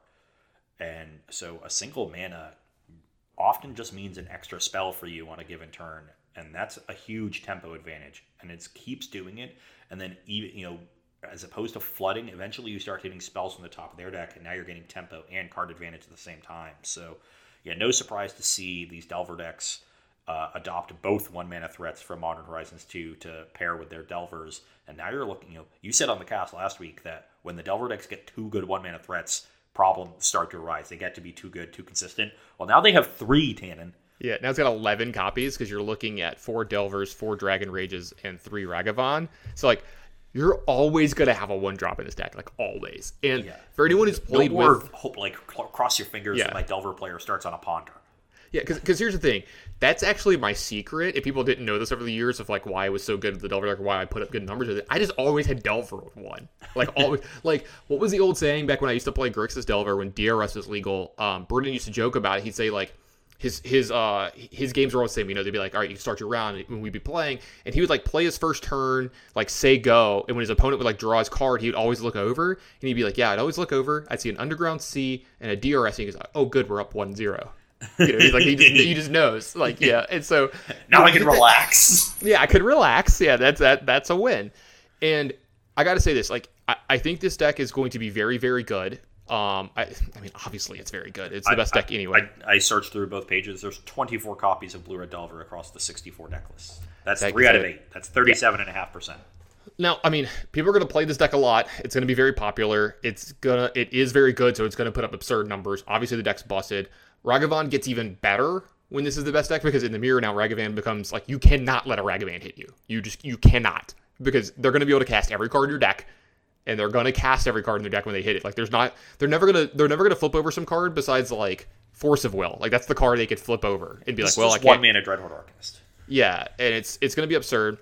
And you're starting to see it in, in some of the builds. Like this one doesn't have it, but a lot of us have been talking about it about what cards we should be playing in our sideboards to kind of help this out.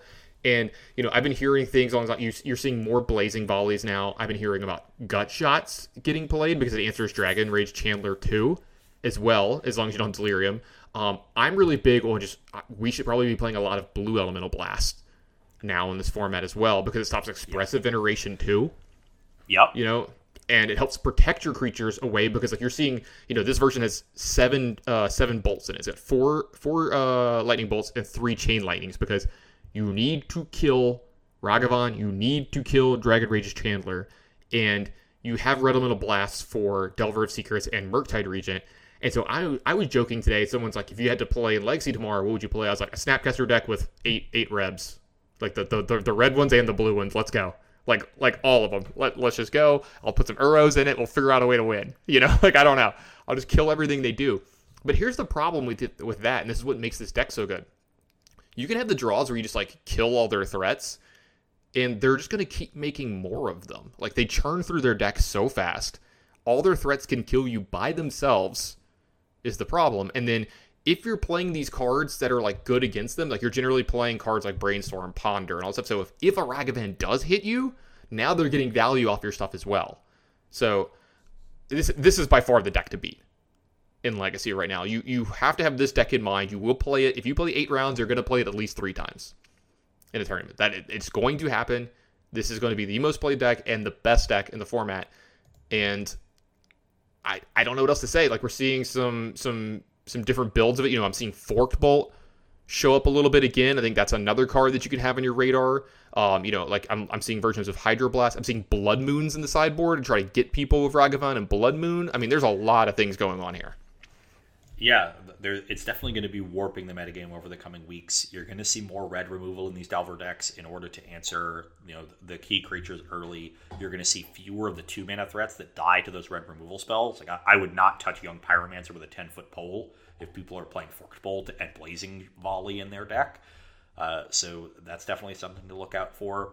The thing that I'm scrolling down trying to find is where are the spell based combo decks? Like when Yeah. in, the Treasure Cruise era, like when everyone was playing on Pyromancer and Forked Bolt in their deck, they didn't have any spell pierces. They were on nothing but Force and Daze, and I just played Storm. And I was like, yeah, Mm-hmm. cast your Treasure Cruise, you're going to draw three irrelevant cards. Well, And I mean, I'm not yeah, seeing any. I'm not seeing any spell based combo here. I think we're going to see a little bit of a correction towards that, right? Like, I think there's going to be a little bit of a correction, but also, like, don't forget how important Ragavan and Dragon Rage Channeler are in these strategies in the fact that they help mitigate that problem. Like, Ragavan gives you more mana and gets cards from your deck, right? So, like, I might randomly get a Ponder, I might randomly get a Brainstorm, but I also get more mana. So now I'm like hard casting my Force of Wills or Force of Negations faster than I would have been, and I can leave You're up mana. your threats as quickly as you draw them. Yes. because Yeah, you and I'm still have the mana up to do whatever Right. else you need. So like I'm I'm I'm double and triple spelling way faster than I would have been normally. Usually a turn faster. Dragon Rage Channeler gets through all the chafe in your deck. Like you're almost never you're never getting brainstorm locked again. Like you're like none of that's like it the, the small little the good Delver players, the ones that you know are good, always get the small little extra edges. You know, like they fetch in their upkeep with the Delver trigger on the stack. You know, like they get to get the scry out of it. You know, like the little things.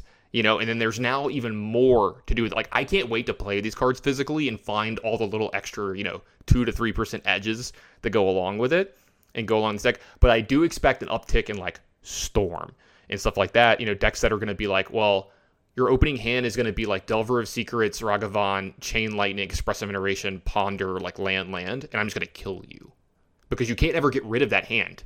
Like that hand's too good, right? Or like it has a bolt in it, and you're like, LOL, bolt. Like this, you know, you've just mulliganed to four, Okay, whatever. I, and, I found a, I found a spell based combo deck.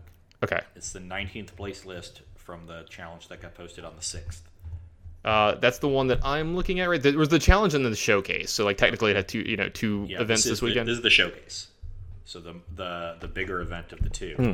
I was gonna actually wait to talk about the showcase second because there you can actually see course correction already starting to happen in the showcase a little bit with like some sideboard Oh, you know choices and stuff. Yeah, so uh, you know, I think it's pretty clear that, or well, I- I Mm-hmm. guess it's not super clear. There's another Doomsday deck, so I'm seeing a lot more spell-based combo in the showcase than we did in the initial challenge, and Mm-hmm. that is likely a correction to the fact that everyone sees, you know, a lot more removal having to be put into these Delver decks, and that means Mm-hmm. less disruption for spell-based combo. And yeah, and like if you look at it, like if you look at you know um you know Stainerson's f- first place list, you're seeing two forked bolts main. You know something I haven't seen in I don't know if I've ever seen that. You know like maybe with elves and D and T were like the most popular decks period kind of thing or whatever. But in your sword in, in the sideboard, you're seeing you know four pyroblasts in the sideboard, four of them, making sure that he can kill a Murktide Regent, making sure that he can you know stop some of these blue spells. And you're seeing some other stuff like you see a null rod and a meltdown, actual meltdown Ross in this sideboard because uh, both of these cards just get all the permanents that are in play from the affinity deck. Except for, you know, one or two can survive through meltdown. Like the, the big flyer that has like a eight mana cost can survive. But importantly, you're hitting a lot of their lands. well, yeah, Meltdown kills our lands, Null Rod kills. Either one of these cards, if you cast them against Affinity, they're probably dead or, or steal something. They're, they're, they're, they're probably not coming back from either one of these cards. But, you know, Meltdown can do some stuff in some other matchups while, while Null Rod can as well. So uh, you're, you're seeing course corrections and stuff here. You're seeing Gut Shot in the second place list, you know, um, that, that has two Chain Lightnings, four Lightning Bolts main, and you're seeing Shattering Spree in the sideboard of this deck. You know, more stuff that kills artifacts that also flips your Delver of Secrets and triggers your Dragon Rage Channeler. You know, things like that. So like making sure you get things like you're even seeing Relic of Progenitus in some of these decks showing up in sideboard, and that one kind of interests me a little bit because it's kind of a nonbo with a lot of the cards in your deck. You know, um, that one I'm not so sure of, but you know, you're seeing a lot of stuff. You know, so you're seeing Mishra's Bauble show up in Phil Helmuth's version of this deck too, and stuff like that. And you're seeing Expressive Iteration get cut down a little bit, and I, I think that kind of makes sense because like I'm not cutting Ponder, I'm not cutting Brainstorm, right? So if I'm gonna and like I'm getting good card selection on my Dragon Rage channelers, the expensive one can probably go a little bit, right? Like you're almost never casting uh, expressive iteration until like turn three. But I will say this: the Ragavan games let your expressive iterations be better and more aggressive too. So there's a lot of stuff that goes. I don't think we've seen even remotely near the final accepted form of this deck, but almost everyone's playing this kind of build. Yeah, there's the core of the deck that everyone sort of agrees on, and then it's mm-hmm. how do I take the flex spots and give myself the yep. most edge in the mirror, the most edge against these affinity decks that are popping up, uh, while you know also being cognizant of some of the you know wide openness of legacy. You know, people playing different combo decks, different control decks, and whatnot. Mm-hmm. I mean, I'm seeing like Wilhelm cut a wasteland to make a little extra room in his deck. You know, like like some some interesting stuff going on here. That has typically happened, right? When the Delver decks mm-hmm. are two colors and they mm-hmm. usually mm-hmm. play you know two, three, four basic lands. If they're 2 mm-hmm. colors, the weight value wasteland does go down quite a bit. Yeah, and I mean, here's another deck when you look at when you look in um, fourth place. No new cards here, but this is a deck that I've always said I think is underrepresented and underplayed in um, in Legacy right now, especially if Delver is public enemy number one, right? And you need to make sure you can beat Delver. And people are going to be over sideboarding for it. And we mentioned this deck earlier on the cast. Hogaak, actual Hogaak, coming in at fourth place. You know, Tariq Patel eats your heart out. You know, I know he like loves this deck in, in, in Legacy. I actually have it sleeved up and never got to play with it or whatever. But this is another deck where if you know everyone's overboarding for these decks, and you know people's graveyard choice, uh, graveyard hate cho- uh, of choice is the ones that only hit one card. You know, like Surgical or whatever. Like this deck can pivot a lot of different ways of you know Altar of Dementia. You have Bridge from Below and Hogaak that do some broken stuff in the graveyard along with Gravecrawler. This is a deck that can contend and keep up with those decks and, and kill faster th- yeah. than those decks as well. It's just going over the top of what mm-hmm. Ragavan and, and Dragon's Rage Channeler are doing, at least with with a reasonable draw. So yeah, definitely a, a smart choice, uh, but one that this is never one that's going to consistently beat Delver over the course of months. If your Delver opponent wants to beat you, they can beat you. It's just a matter of catching them when they, you know, when they're not prepared. Mm-hmm. And you know, the, the, big thing for me, and I gotta say this, I keep seeing um, submerge in a lot of the Delver sideboards. I think that's something we're gonna see cut down a little bit depending on what happens in the next week or two in Legacy. Legacy moves very fast at this time, like when new cards happen. You know, you know, you see people course correcting and like you know I think we'll see less Uros and stuff like that, and less 2020s that are going and less on. Elves if everybody's got forked bolts and cheap removal. Yeah, I, I would not want. Look, here's the thing. I would not want to play elves in, in this metagame. Like I know people, like some people, you know, especially the elves masters, you know, always talk about their matchup versus Delver being good or whatever, blah blah blah. But when people are playing decks that have, you know, I, am looking at this version even has a flame slash main, so you're looking at you know, so between seven to eight bolts main, and they're boarding stuff like blazing volley and gut shot. This is not a world you want to be trying to play one ones in. No, it is not. And I, I, you know, I'm sure there's Elves players that are going to disagree with me at home. That's fine. I'll, I'll play you in twenty dollar matches all day long if you'd like. You know, we'll we'll, we'll we'll take to the streets. You know, if you want to if you want to do it. Like I, obviously, I'm kind of joking I thirteen to the Treasure Cruise Grand Prix with Elves. So yeah, I mean, like obviously you can win. Everybody yeah. who's playing Forkbolt in that tournament, they had Grim Lavamancers in their decks. Mm-hmm. You could do it. Yeah, but it's a slog yeah. and why do you want to do that to yourself? Um, another one of the new cards that did show up this weekend that I that I think you know we do need to keep our eye on, and, and it could be a player in Legacy, and this is a spot where it is endurance. The the the green elemental incarnation that we talked about being you know not as good as the other ones. This is a card that you know can show up and be pretty decent in Legacy because here's the thing, I think the the text box on it, like what it does, is more relevant in in this format than another ones because the body is going to also be relevant in this format. The fact that it's a 3 4, you know, dodges almost every removal spell that's normally played in this format. And, and it being reach. reach. Yeah, yeah so I was going to say, it also has reach. Delvers and Dragon's Rage Channelers for breakfast. And Channelers have to attack into it, by the way, too. The Channelers have to attack when they're 3 3 flyers and stuff. So, uh, Endurance is a card that I think is going to show up quite a bit. Um, another one that I think you're going to see showing up in Modern and in Legacy a lot more is Force of Vigor. It's going to be another card that's going to start getting showing up a lot. Uh, I meant to say that when we were talking about the modern decks and stuff too, but I think it's another card that's going to show up a decent bit in both of these as either answers to what's going on or ways to beat a lot of what's going on. More so in modern than in legacy, but I do think it'll show up a little bit more. And I think just a lot of cool, interesting things are going to go on. I, you know what, I, have been thinking about like, is you could maybe start playing Spikefield Hazard in some of your Delver decks, but I don't know how many of those you'd want to play. Like that's another one that's interesting to me. Because uh, what side is the card actually when it's in your deck? Is it the land or the spell? So it does flip Delver, but it's a it's a come into play tap land. I'd almost probably never play it as a land, but I mean you can do it if you have to, you know, kind of thing. But just all the little things that we're going to get into to try to you know beat this. I mean, because like it, the deck went from having four one ones from one to about twelve. So you're getting one every game, and you're probably going to see about three of them if the game goes on. And you know, I've heard people mention Lava Dart in this format as well. So you know, going super far in that, but you know, what do you start doing when the Dragon Rage Channelers are three three? So it's going to be an interest, interesting thing that changes up. I think we're going to see more Elemental Blast, but th- this format already has a Boogeyman after literal day one, and we're going to see. I will say this: I, I fully expect Delver to put up similar numbers next week in decks played, like how many people play it. I expect it to win less. I'm not saying it won't win the tournaments, but I expect it to win less. I expect people to have you know figure out something. Like someone's going to show up with you know some sideboard plans and stuff like that. But here's the thing: it's the joke we always made. Um, there's an inside joke uh, between you know Delver players that we always talk about. I even mentioned this on Twitter this weekend because it happened to me at the tournament, literally in my first match back, my first paper match of Magic in like two years, whatever. Like th- real quick, I'm, gonna back up for two seconds. This is how bad it was, Ross. When I went to sleeve my deck up, I had to like unsleeve cards from the other two legacy decks that I had sleeved up. Both of them had banned cards in them. That's how long it had been.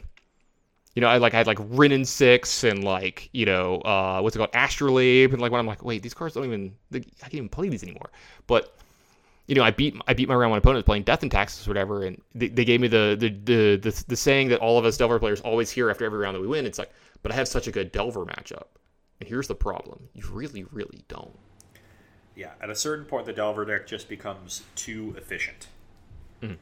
You know, I remember when I was playing Elves in 2014, you know, people were still playing Nimble Mongoose. The yeah. Sultai decks didn't have a good one mana removal, removal spell. They had like two Disfigure in their sideboard. Yeah, it was they bad. Yeah. play Fatal Push. So yeah. I was real happy to play against Sultai because they could never kill my turn one elf, or very rarely. Uh, you know, and, and so the the tools that they had back then were just so much worse than what they have now. Now they're you know they have more pitch counters. They have like expressive iteration to tear through their deck faster. They have more one drops, and it just you know when, they had Death Deathrite Shaman, they had you know two incredible one drops, and they had this uh, great tempo advantage with the mana creatures. So there's a certain threshold that the Delver decks can cross where they just become too good because they're already really consistent. And the the question is, you know, when they get that critical mass of powerful, efficient threats to go along with the incredibly efficient spell package that they always play. And it, it certainly seems to me like they have that right now with De- Dragon's Rage Channeler and Ragavan. And while you said you expect the Delver decks next weekend to win less, I think I expect them to win about the same, but I expect them to. I expect there to be new non Delver decks that they win less against because that's more of what I meant. Themselves. Like they're gonna have to build more for the mirror, more for these affinity decks, yeah. and so there's gonna be some every week. There's gonna be a hole that you can exploit. So if you want to be that person that has to be has to be exactly right in picking their deck, build their decks well, know the matchup really well every single weekend, and if you're right, yeah, you have an edge on the field. Or you can just be the person playing Delver and take five eighths of that edge doing basically nothing and just asking me and Brennan if you should change two sideboard cards. Yeah, that's me. Yeah, I know that person. That's me. Yeah, it's, you know, it's just a lot easier. You get yeah. there's way less stress. There's way less. You oh know, yeah. You get to keep building your intuition for, and you you just keep getting better at playing those mirror matches too, and eventually you just never lose again. And that's and that's why we had you play Legacy every time. Yeah. It, has been interesting. Uh, you know, there was a long discussion yesterday and today on Twitter about like banning cards from the Delver deck already. And I'm not going to get super into it because I obviously have a horse in the race and I care about, you know, certain things. I don't care if you ban some cards from it. But the cards that they were saying to ban blew my mind. Like they were saying to like ban Force of Negation or, or Daze. And like, I really don't think you want a legacy format that doesn't have a Delver deck with Daze in it because like, just have fun getting Griselbrand on one every single game or like, you know, all these other decks on one every single game. And it's not just because Daze is holding us back. Like Daze isn't even really that good against Storm, right? But it's good at making you not kill me on one or two. You know, you usually have to wait till turn three to kind of do it. And now I have more pressure that's cheap too. So like you have that problem to keep in mind as well. as a Storm player. So I think, like you said, we'll, we'll see what happens in a week or two. But I wouldn't be surprised if something got banned out of this within the next six months. And I wouldn't be surprised if it didn't because sometimes WotC just doesn't care about legacy. Which, okay, saying they don't care about legacy, I think is harsh. It just doesn't matter. Is most of the time, right? Like we're not playing the format at like Grand Prix and Pro Tours and stuff like that, or you know the pros aren't playing it at a high rate. Like SCG doesn't even do it anymore if they were doing events right now. It's just you know the once a week, you know events on Magic Online, and like yeah, it sucks. Look, legacy players, I agree with you. It sucks. I, I am one of you, right? Like don't forget, I'm one of you. But think about it from you know their perspective like it just doesn't matter. It's not going to sell them more packs. It's not going to save them any money. It's not going to make them any money or whatever. So like they'll do it eventually if it has to happen. Like if you know you just start seeing six out of every top eight is like this exact same delver deck yeah they'll change something. But at that point you just you ban a few of the the new cards. Like you ban ragavan or whatever right? Like you ban dragon rage channeler like whatever right? And you, you you you let the deck keep having the stuff that it's had and we go back to playing legacy the way we've played it for the last you know 10 years and just stop complaining Honestly, I wonder if the card you ban is a Delver, so that in order to get yeah. the density of threats that you need, you have to reduce your blue card count, and you make the pitch counters worse. And see, I can get behind that. Like people said that, like, but the, I mean, like, is it really even the best creature in the deck anymore? Like the fact that it's blue is the only reason you can make that argument anymore, right? Like, yes, yeah, and like it pitches, it pitches to your forces. Like that's that's the big thing, right? And yeah, like you're you're probably right. Like that that's the one that makes the you know build of the deck a little bit different. You don't always have a, a super high powered you know one drop. Like it does take some work to get the Dragon Rage Channeler to have three power. Ragavan only has two. You're not getting a three power flyer because here's the thing. The, the, the best turn one play still is probably Delver of Secrets because it just hits so hard and ends the game so fast. But the other ones are really good in different spots too, and you have to respect all of them, and that's what makes the deck so good.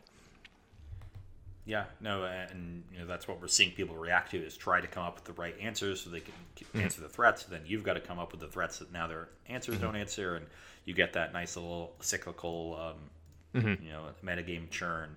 Yeah, um, and then you know the the outside decks can come in and throw a wrench in your plans every now and again. The, the what we saw the, the affinity decks do this weekend, but I, I looking at the, this Delver deck and looking at the, just the density of good one mana plays and how good the, the spell suites are now with expressive iteration and force of negation, I I just cannot see a deck standing up to that over a large sample.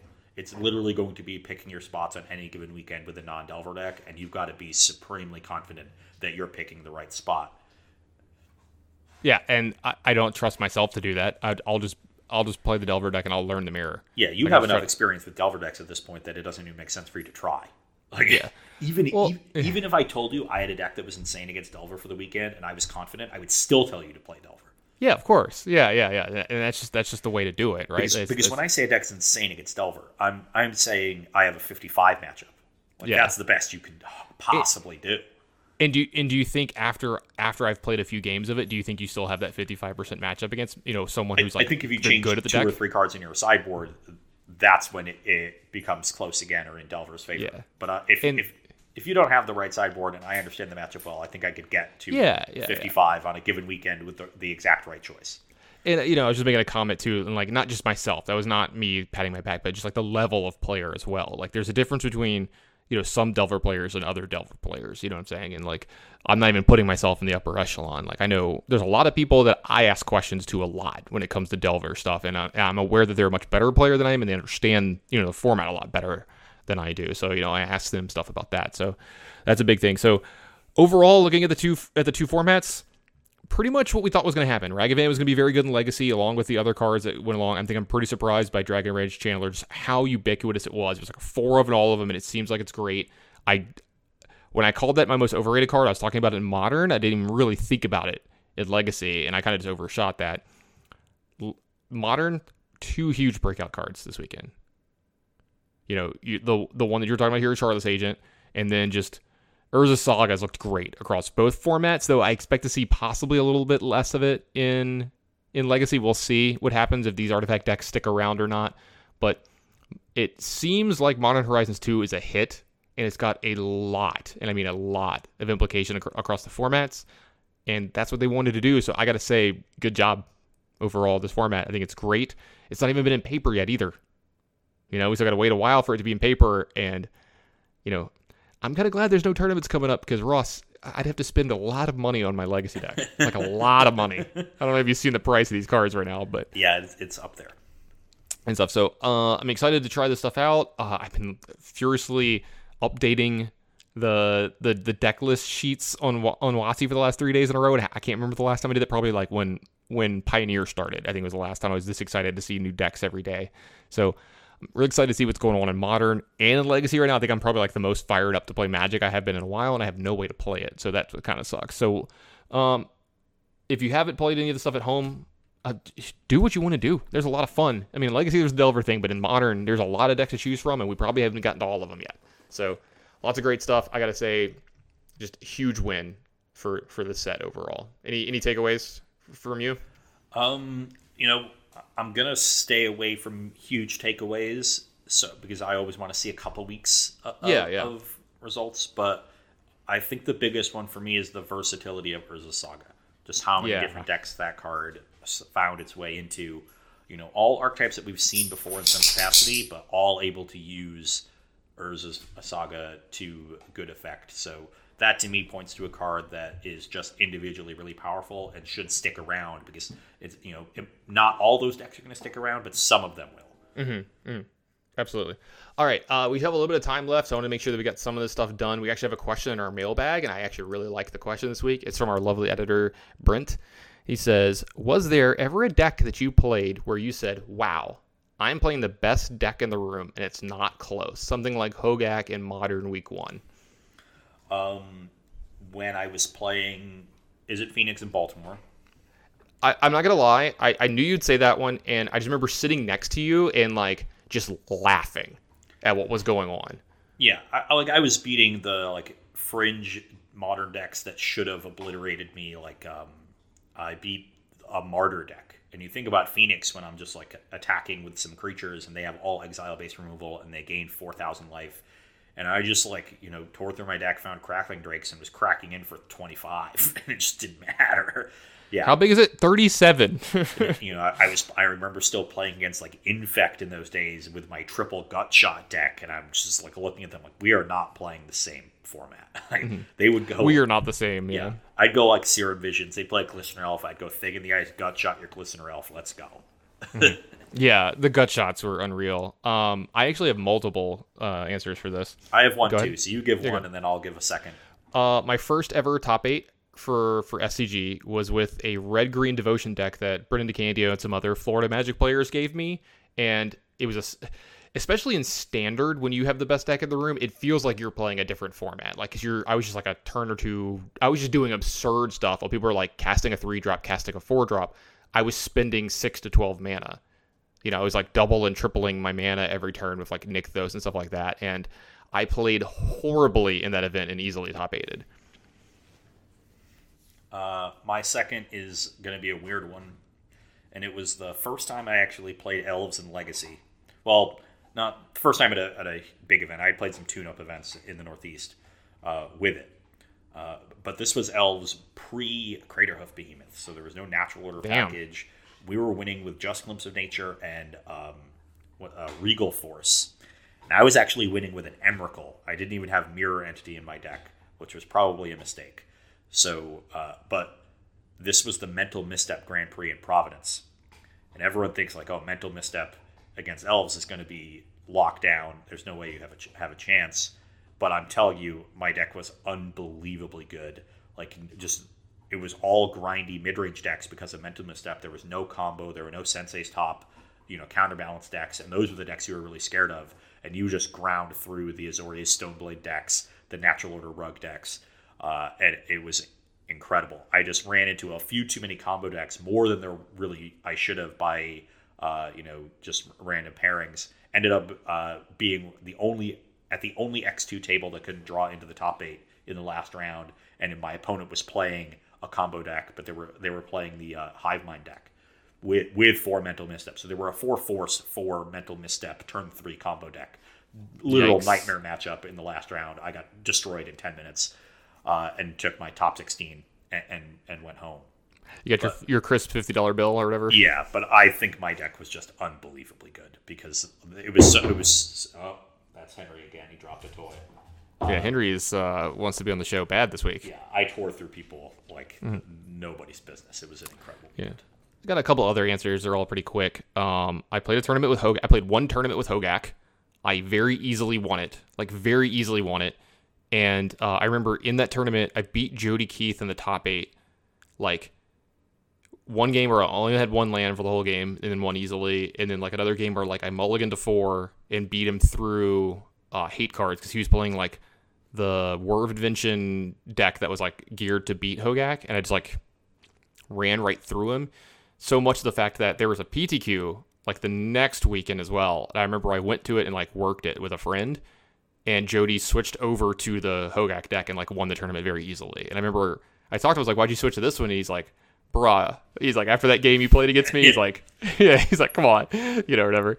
Um, that actually reminds me of playing Dredge in Syracuse, the Open I won there, and uh, I was coming off my buys, and so it's round three, and I'm in the uh, side feature match, and my opponent is relatively new, and I think I started on a turn one Faithless Looting, and I discarded a Stinkweed Imp and something else, and then I go turn two, um, I you know untap my land and go okay draw step I'll dredge, and my opponent looked at me and was like dredge, they just never heard the word before, and it, it like something, you know, the idea bulb Like, went oh off God, the back of yeah. my head like oh, it has been a while since Dredge has been a relevant deck in any format, right? Yeah. You know, say for besides that, like Vintage. Grand Prix, yeah, yeah, Yeah, because this was, you know, 2015, 20, this was 2016, I think.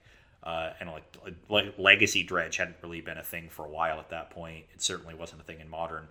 Uh, and so I just thought like, I'm going to play against a lot of opponents this weekend that have never played against a dredge deck yeah. this is going Yeah. to be incredibly easy. And my my list was horrible. Like I had a very bad dredge list, and I just tore through people. I had somebody cast a rest in peace on turn two, but they were on the draw, and so I already had eleven power in play. It just Yeah, it's like not good enough. Yeah. Uh, my first constructed pro tour ever was a block constructed pro tour, and it was like team. Is it unified when you can't use the same cards? Is that what it is? Is Yes. it called? Yeah, it was, it was team unified. It's a Simic um, graft deck.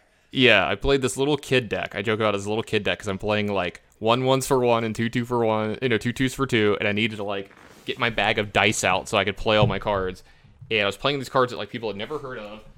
Uh, you didn't know what they people had to read. Think about this: it's a block pro tour. There's only so many cards in the block. People were like reading cards in my deck and they didn't know what they did. And I mean, I felt like my deck was the best deck every round that I played. My other buddy played it on a different team, and he put up like an absurd record too. So like that was one of even though like I didn't really get to translate that into it. I mean, they they moneyed or whatever, but I, we didn't do very well as a ter- as a team or whatever. But I remember my deck just being unreal with like some of the worst cards you've ever seen it. Just because like it fit a niche in the format very well, and it didn't take away any of the good cards from your teammates, which was like a big thing as well. Yeah, so you just took four breeding pools and you were good to go. and and uh, I played Remand or whatever too. So, all right, uh, let's get a few overrated, underrateds out the out of the way because we're kind of, you know, um, We falling behind on those. yeah, we're falling behind on them a little bit. Uh, Leo the Magic Man says Lord of the Flies. Um, uh, so I'm gonna say underrated, and it's for a particular interpretation of it that I saw recently. Um, you know, Lord of the Flies is, is typically seen as this sort of condemnation of the baser aspects of human nature, and the re, uh, this interpretation of it actually takes it as a specific condemnation of the culture that is built up around imperialist countries, and that this you know, so it's, it's all it's all British school children who come from relatively well-off families. And so it's that elitism that creates this culture of, of selfish individualism that leads to horrible things like you see uh, uh, in Lord of the Flies. And that interpretation of it, I think, is really interesting, uh, as opposed to just a, a base con- or, global condemnation of human nature, which I think is just flatly wrong if you study any sort of anthropology. Um, properly rated. Uh, KFET says Bell's Brewery. Um, I'm not a big fan of Bell's Two Hearted, so I've got to say overrated. Uh, I don't I don't have an opinion. Uh, Gold says mill decks. I'm gonna go with um, overrated. Overrated by a huge margin. Yeah, even though there are points and times in modern where it was like probably correct to play the deck. Uh, Nikki Bagel says bunting to beat the shift. Ross. um, all bunting is overrated. Okay, all bunting is overrated. Bunting to beat the shift. You can argue it with me, and I will have a conversation in good faith, which is more than I could ever say about, about talking any, about any other form of bunting. So The biggest thing to me is I think people think of bunting as something that's just like easy to do, and it, it really isn't. it's extremely difficult. Yeah. Like, what's the, what's this? What's the saying? It's like, yeah, you're gonna play first base. It's really easy. Telewash. It's extremely. It's extremely hard. yeah. Whatever. So. If you're right. gonna have to do something hard, you might as well you know have some some upside out of it. Maybe maybe it goes out of the park. Maybe you get extra Yeah. bases. Swing swing hard in case you hit it. Yeah. All right. Uh, Big time game says old fashioned the drink and old fashioned the way. Um, Both overrated. Yeah, I definitely agree with it. There, KFET says modern. I would have said overrated when you put this. Now I'm going to say probably a little underrated because this this is like when modern's at its best, in my Yeah, opinion. yeah. I think I think modern has it's it's starting to shake off that reputation that it had for years and has been undeserved for several years. And I've mentioned this in the show many times now, but it's it's really starting to shake that off. I think modern has just been outside of like Hogak, Ironworks, and um, like the Oko uh, nonsense has been very fun for three or four years straight now. Yeah. All right. Uh, Chase says Renaissance fairs. I'm gonna go with underrated, even though I've never been to one. But the hype behind them makes me feel like they're gonna. I'm gonna be like I'm gonna have a good time when I go, and I probably don't rate them very highly. So that that's my answer because I don't rate them highly enough. Probably. I've never been to one. Dude, we, should just go to one. I feel like there are aspects of it that I, I feel like I would just come away with a with a mediocre impression because I think there's aspects of it I would like and aspects I wouldn't like, um, Yeah, same. Probably. Yeah, yeah. and so I'm gonna go properly rated. Okay. Uh, Joe says Dragon Con. I think this is the one that goes on in Atlanta every year. And I'm gonna go with slightly underrated because these, like, if it's in the same vein, I've never been to this one, but it's in the same vein as like Gen Con and all other stuff. You're blown away, like the first time you go, like how much fun they are, how much cool stuff there is to do, and just so many like-minded people. So, Yeah, I have no idea what this is, so no opinion. uh, Cathal says gifts uh, underrated because all they do is bring joy. So, um, Is it? There's a lot of um, there's a lot of economic issues around gift giving where like it, no, no, no, gifts. G G uh, G I F S. oh you mean gifs? Sure. Um, yeah, they're fine. Okay. Um, Zeth4 says upheaval. Uh, probably slightly overrated unless the cube is built to really take it, take advantage of it. Because that's the only time I'm going to talk about it. Upheaval's cube. Upheaval is a narrowly powerful card, and people think of it as a generically powerful card. Yeah, And so yeah, that's in way that put it. sense, it is overrated. Uh, Catatonic Walrus says Doom 1993. Obviously underrated. It is a genre-defining title. Game was amazing. Um, I'm not a big fan of shooters, so Yeah, I like shooters. Admiral Epsilon says Doom the movie. Um, Didn't know they made a overrated. Doom movie. Yeah, it's got The Rock in it and some other some some other like in The Rock like like very early post WWE or during so he wasn't like gigantic. He still looked like a normal human being. You know what I mean? He's not like like he is now where he's like four humans tied together. um but the movie is awful, but it's like the good kind of awful. But there's also a scene in the movie where they go first person like the Doom shooter and he like walks around shooting things and that was underrated because that was so cool. It's hard to sell me on good bad movies. I generally Oh, don't like them, so I'm gonna say overrated. Well, then here's another good one. Cathal the next sense said tra- trash films like Rubber, Sharknado, Octoshark, and Friends. I will say overall, I think they're slightly overrated, but I do have a few personal favorites where like the movie is awful. I know it is, and I fucking love it. And it's like a feel like if I'm having a bad day or I'm sick or whatever, it's a movie that I love to watch. Like one of my personal favorites, Ross, like all time favorite bad movie is Masters of the Universe. Do you know what this is? Uh, I've, vaguely heard of it. It's like the the live action He Man movie from the '80s with like Dolph Lundgren and Courteney Cox and stuff. Yeah, that it Yeah. just sounds awful. The, Dude. the only one Dude. of these movies that I've actually enjoyed was The Room, which is just oh yeah, yeah. the pinnacle. I did that. not. I did not hit her. Yeah, yeah, yeah. exactly. Oh, hi, Mark. I didn't see you there. Yeah. Um. No, seriously though, I think it's on Netflix. One night, just have a few beers and watch Masters of the Universe, and just afterwards you're gonna text me like you were so right. Uh, I would rather just watch a good movie. No, There's no, so no, good no. Why? Why? Why? It, it is good. Anyway, Brent Wagner, our editor, says Troll Two, the worst rated movie of all time. um, properly rated because it's probably the worst movie. prob- yeah, I'm gonna properly. rate Which, by the way, do you see that Paddington Two lost its perfect rating? Oh wow. Someone put it. Someone put a negative review up like four years later. It had a literal 100 on IMDb and like Rotten Tomatoes and everything.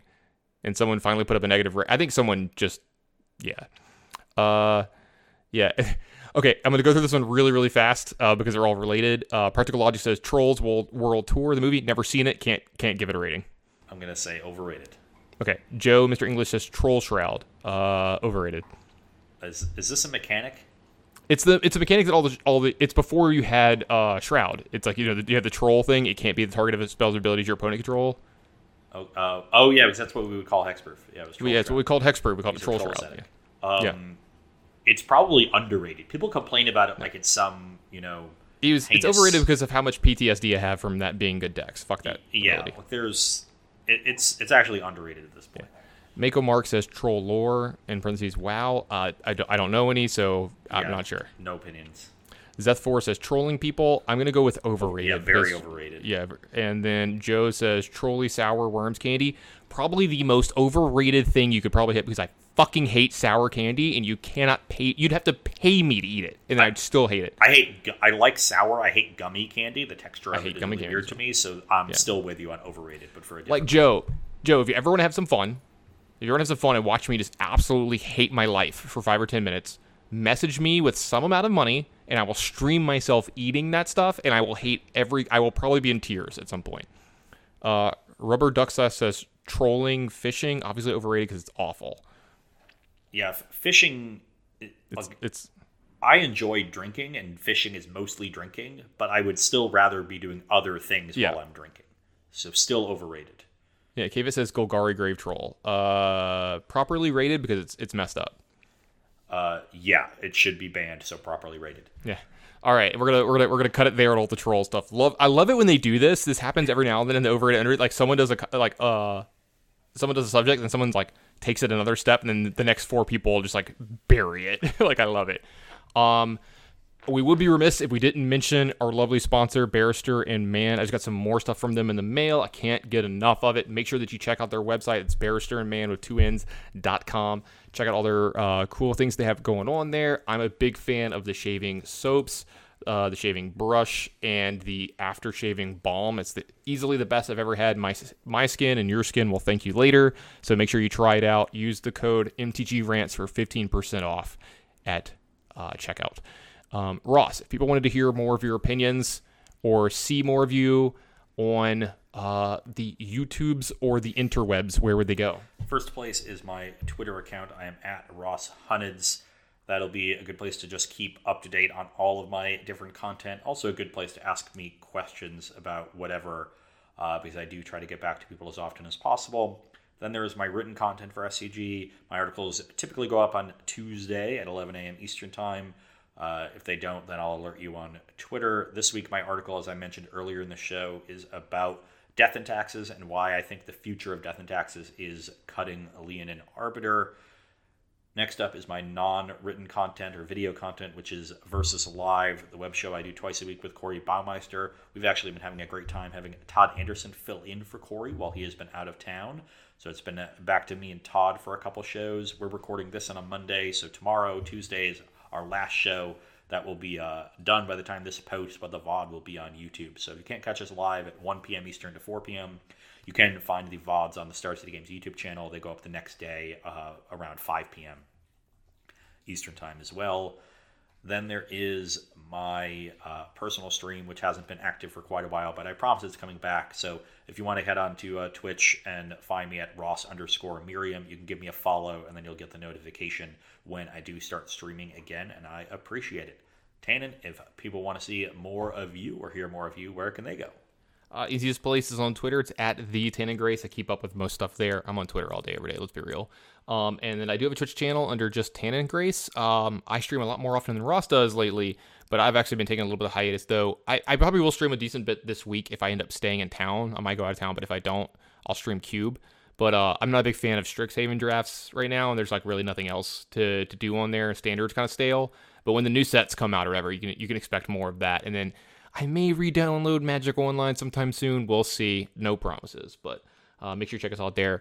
Um, I have seen that some of the Patreon rewards have been out and they're in the wild, Ross. Someone has shown that they have the playmat in their hands. Yes, great success. And more of those. If you haven't gotten yours yet and you're one of the people that's getting them, more of them are going out soon. And then we'll have another shipment soon and get to the next uh, wave of people. So, again, thank you everyone who's been supporting the show, whether you do it through Patreon or you just listen to us every week on your commute. Yep, I'm talking about you.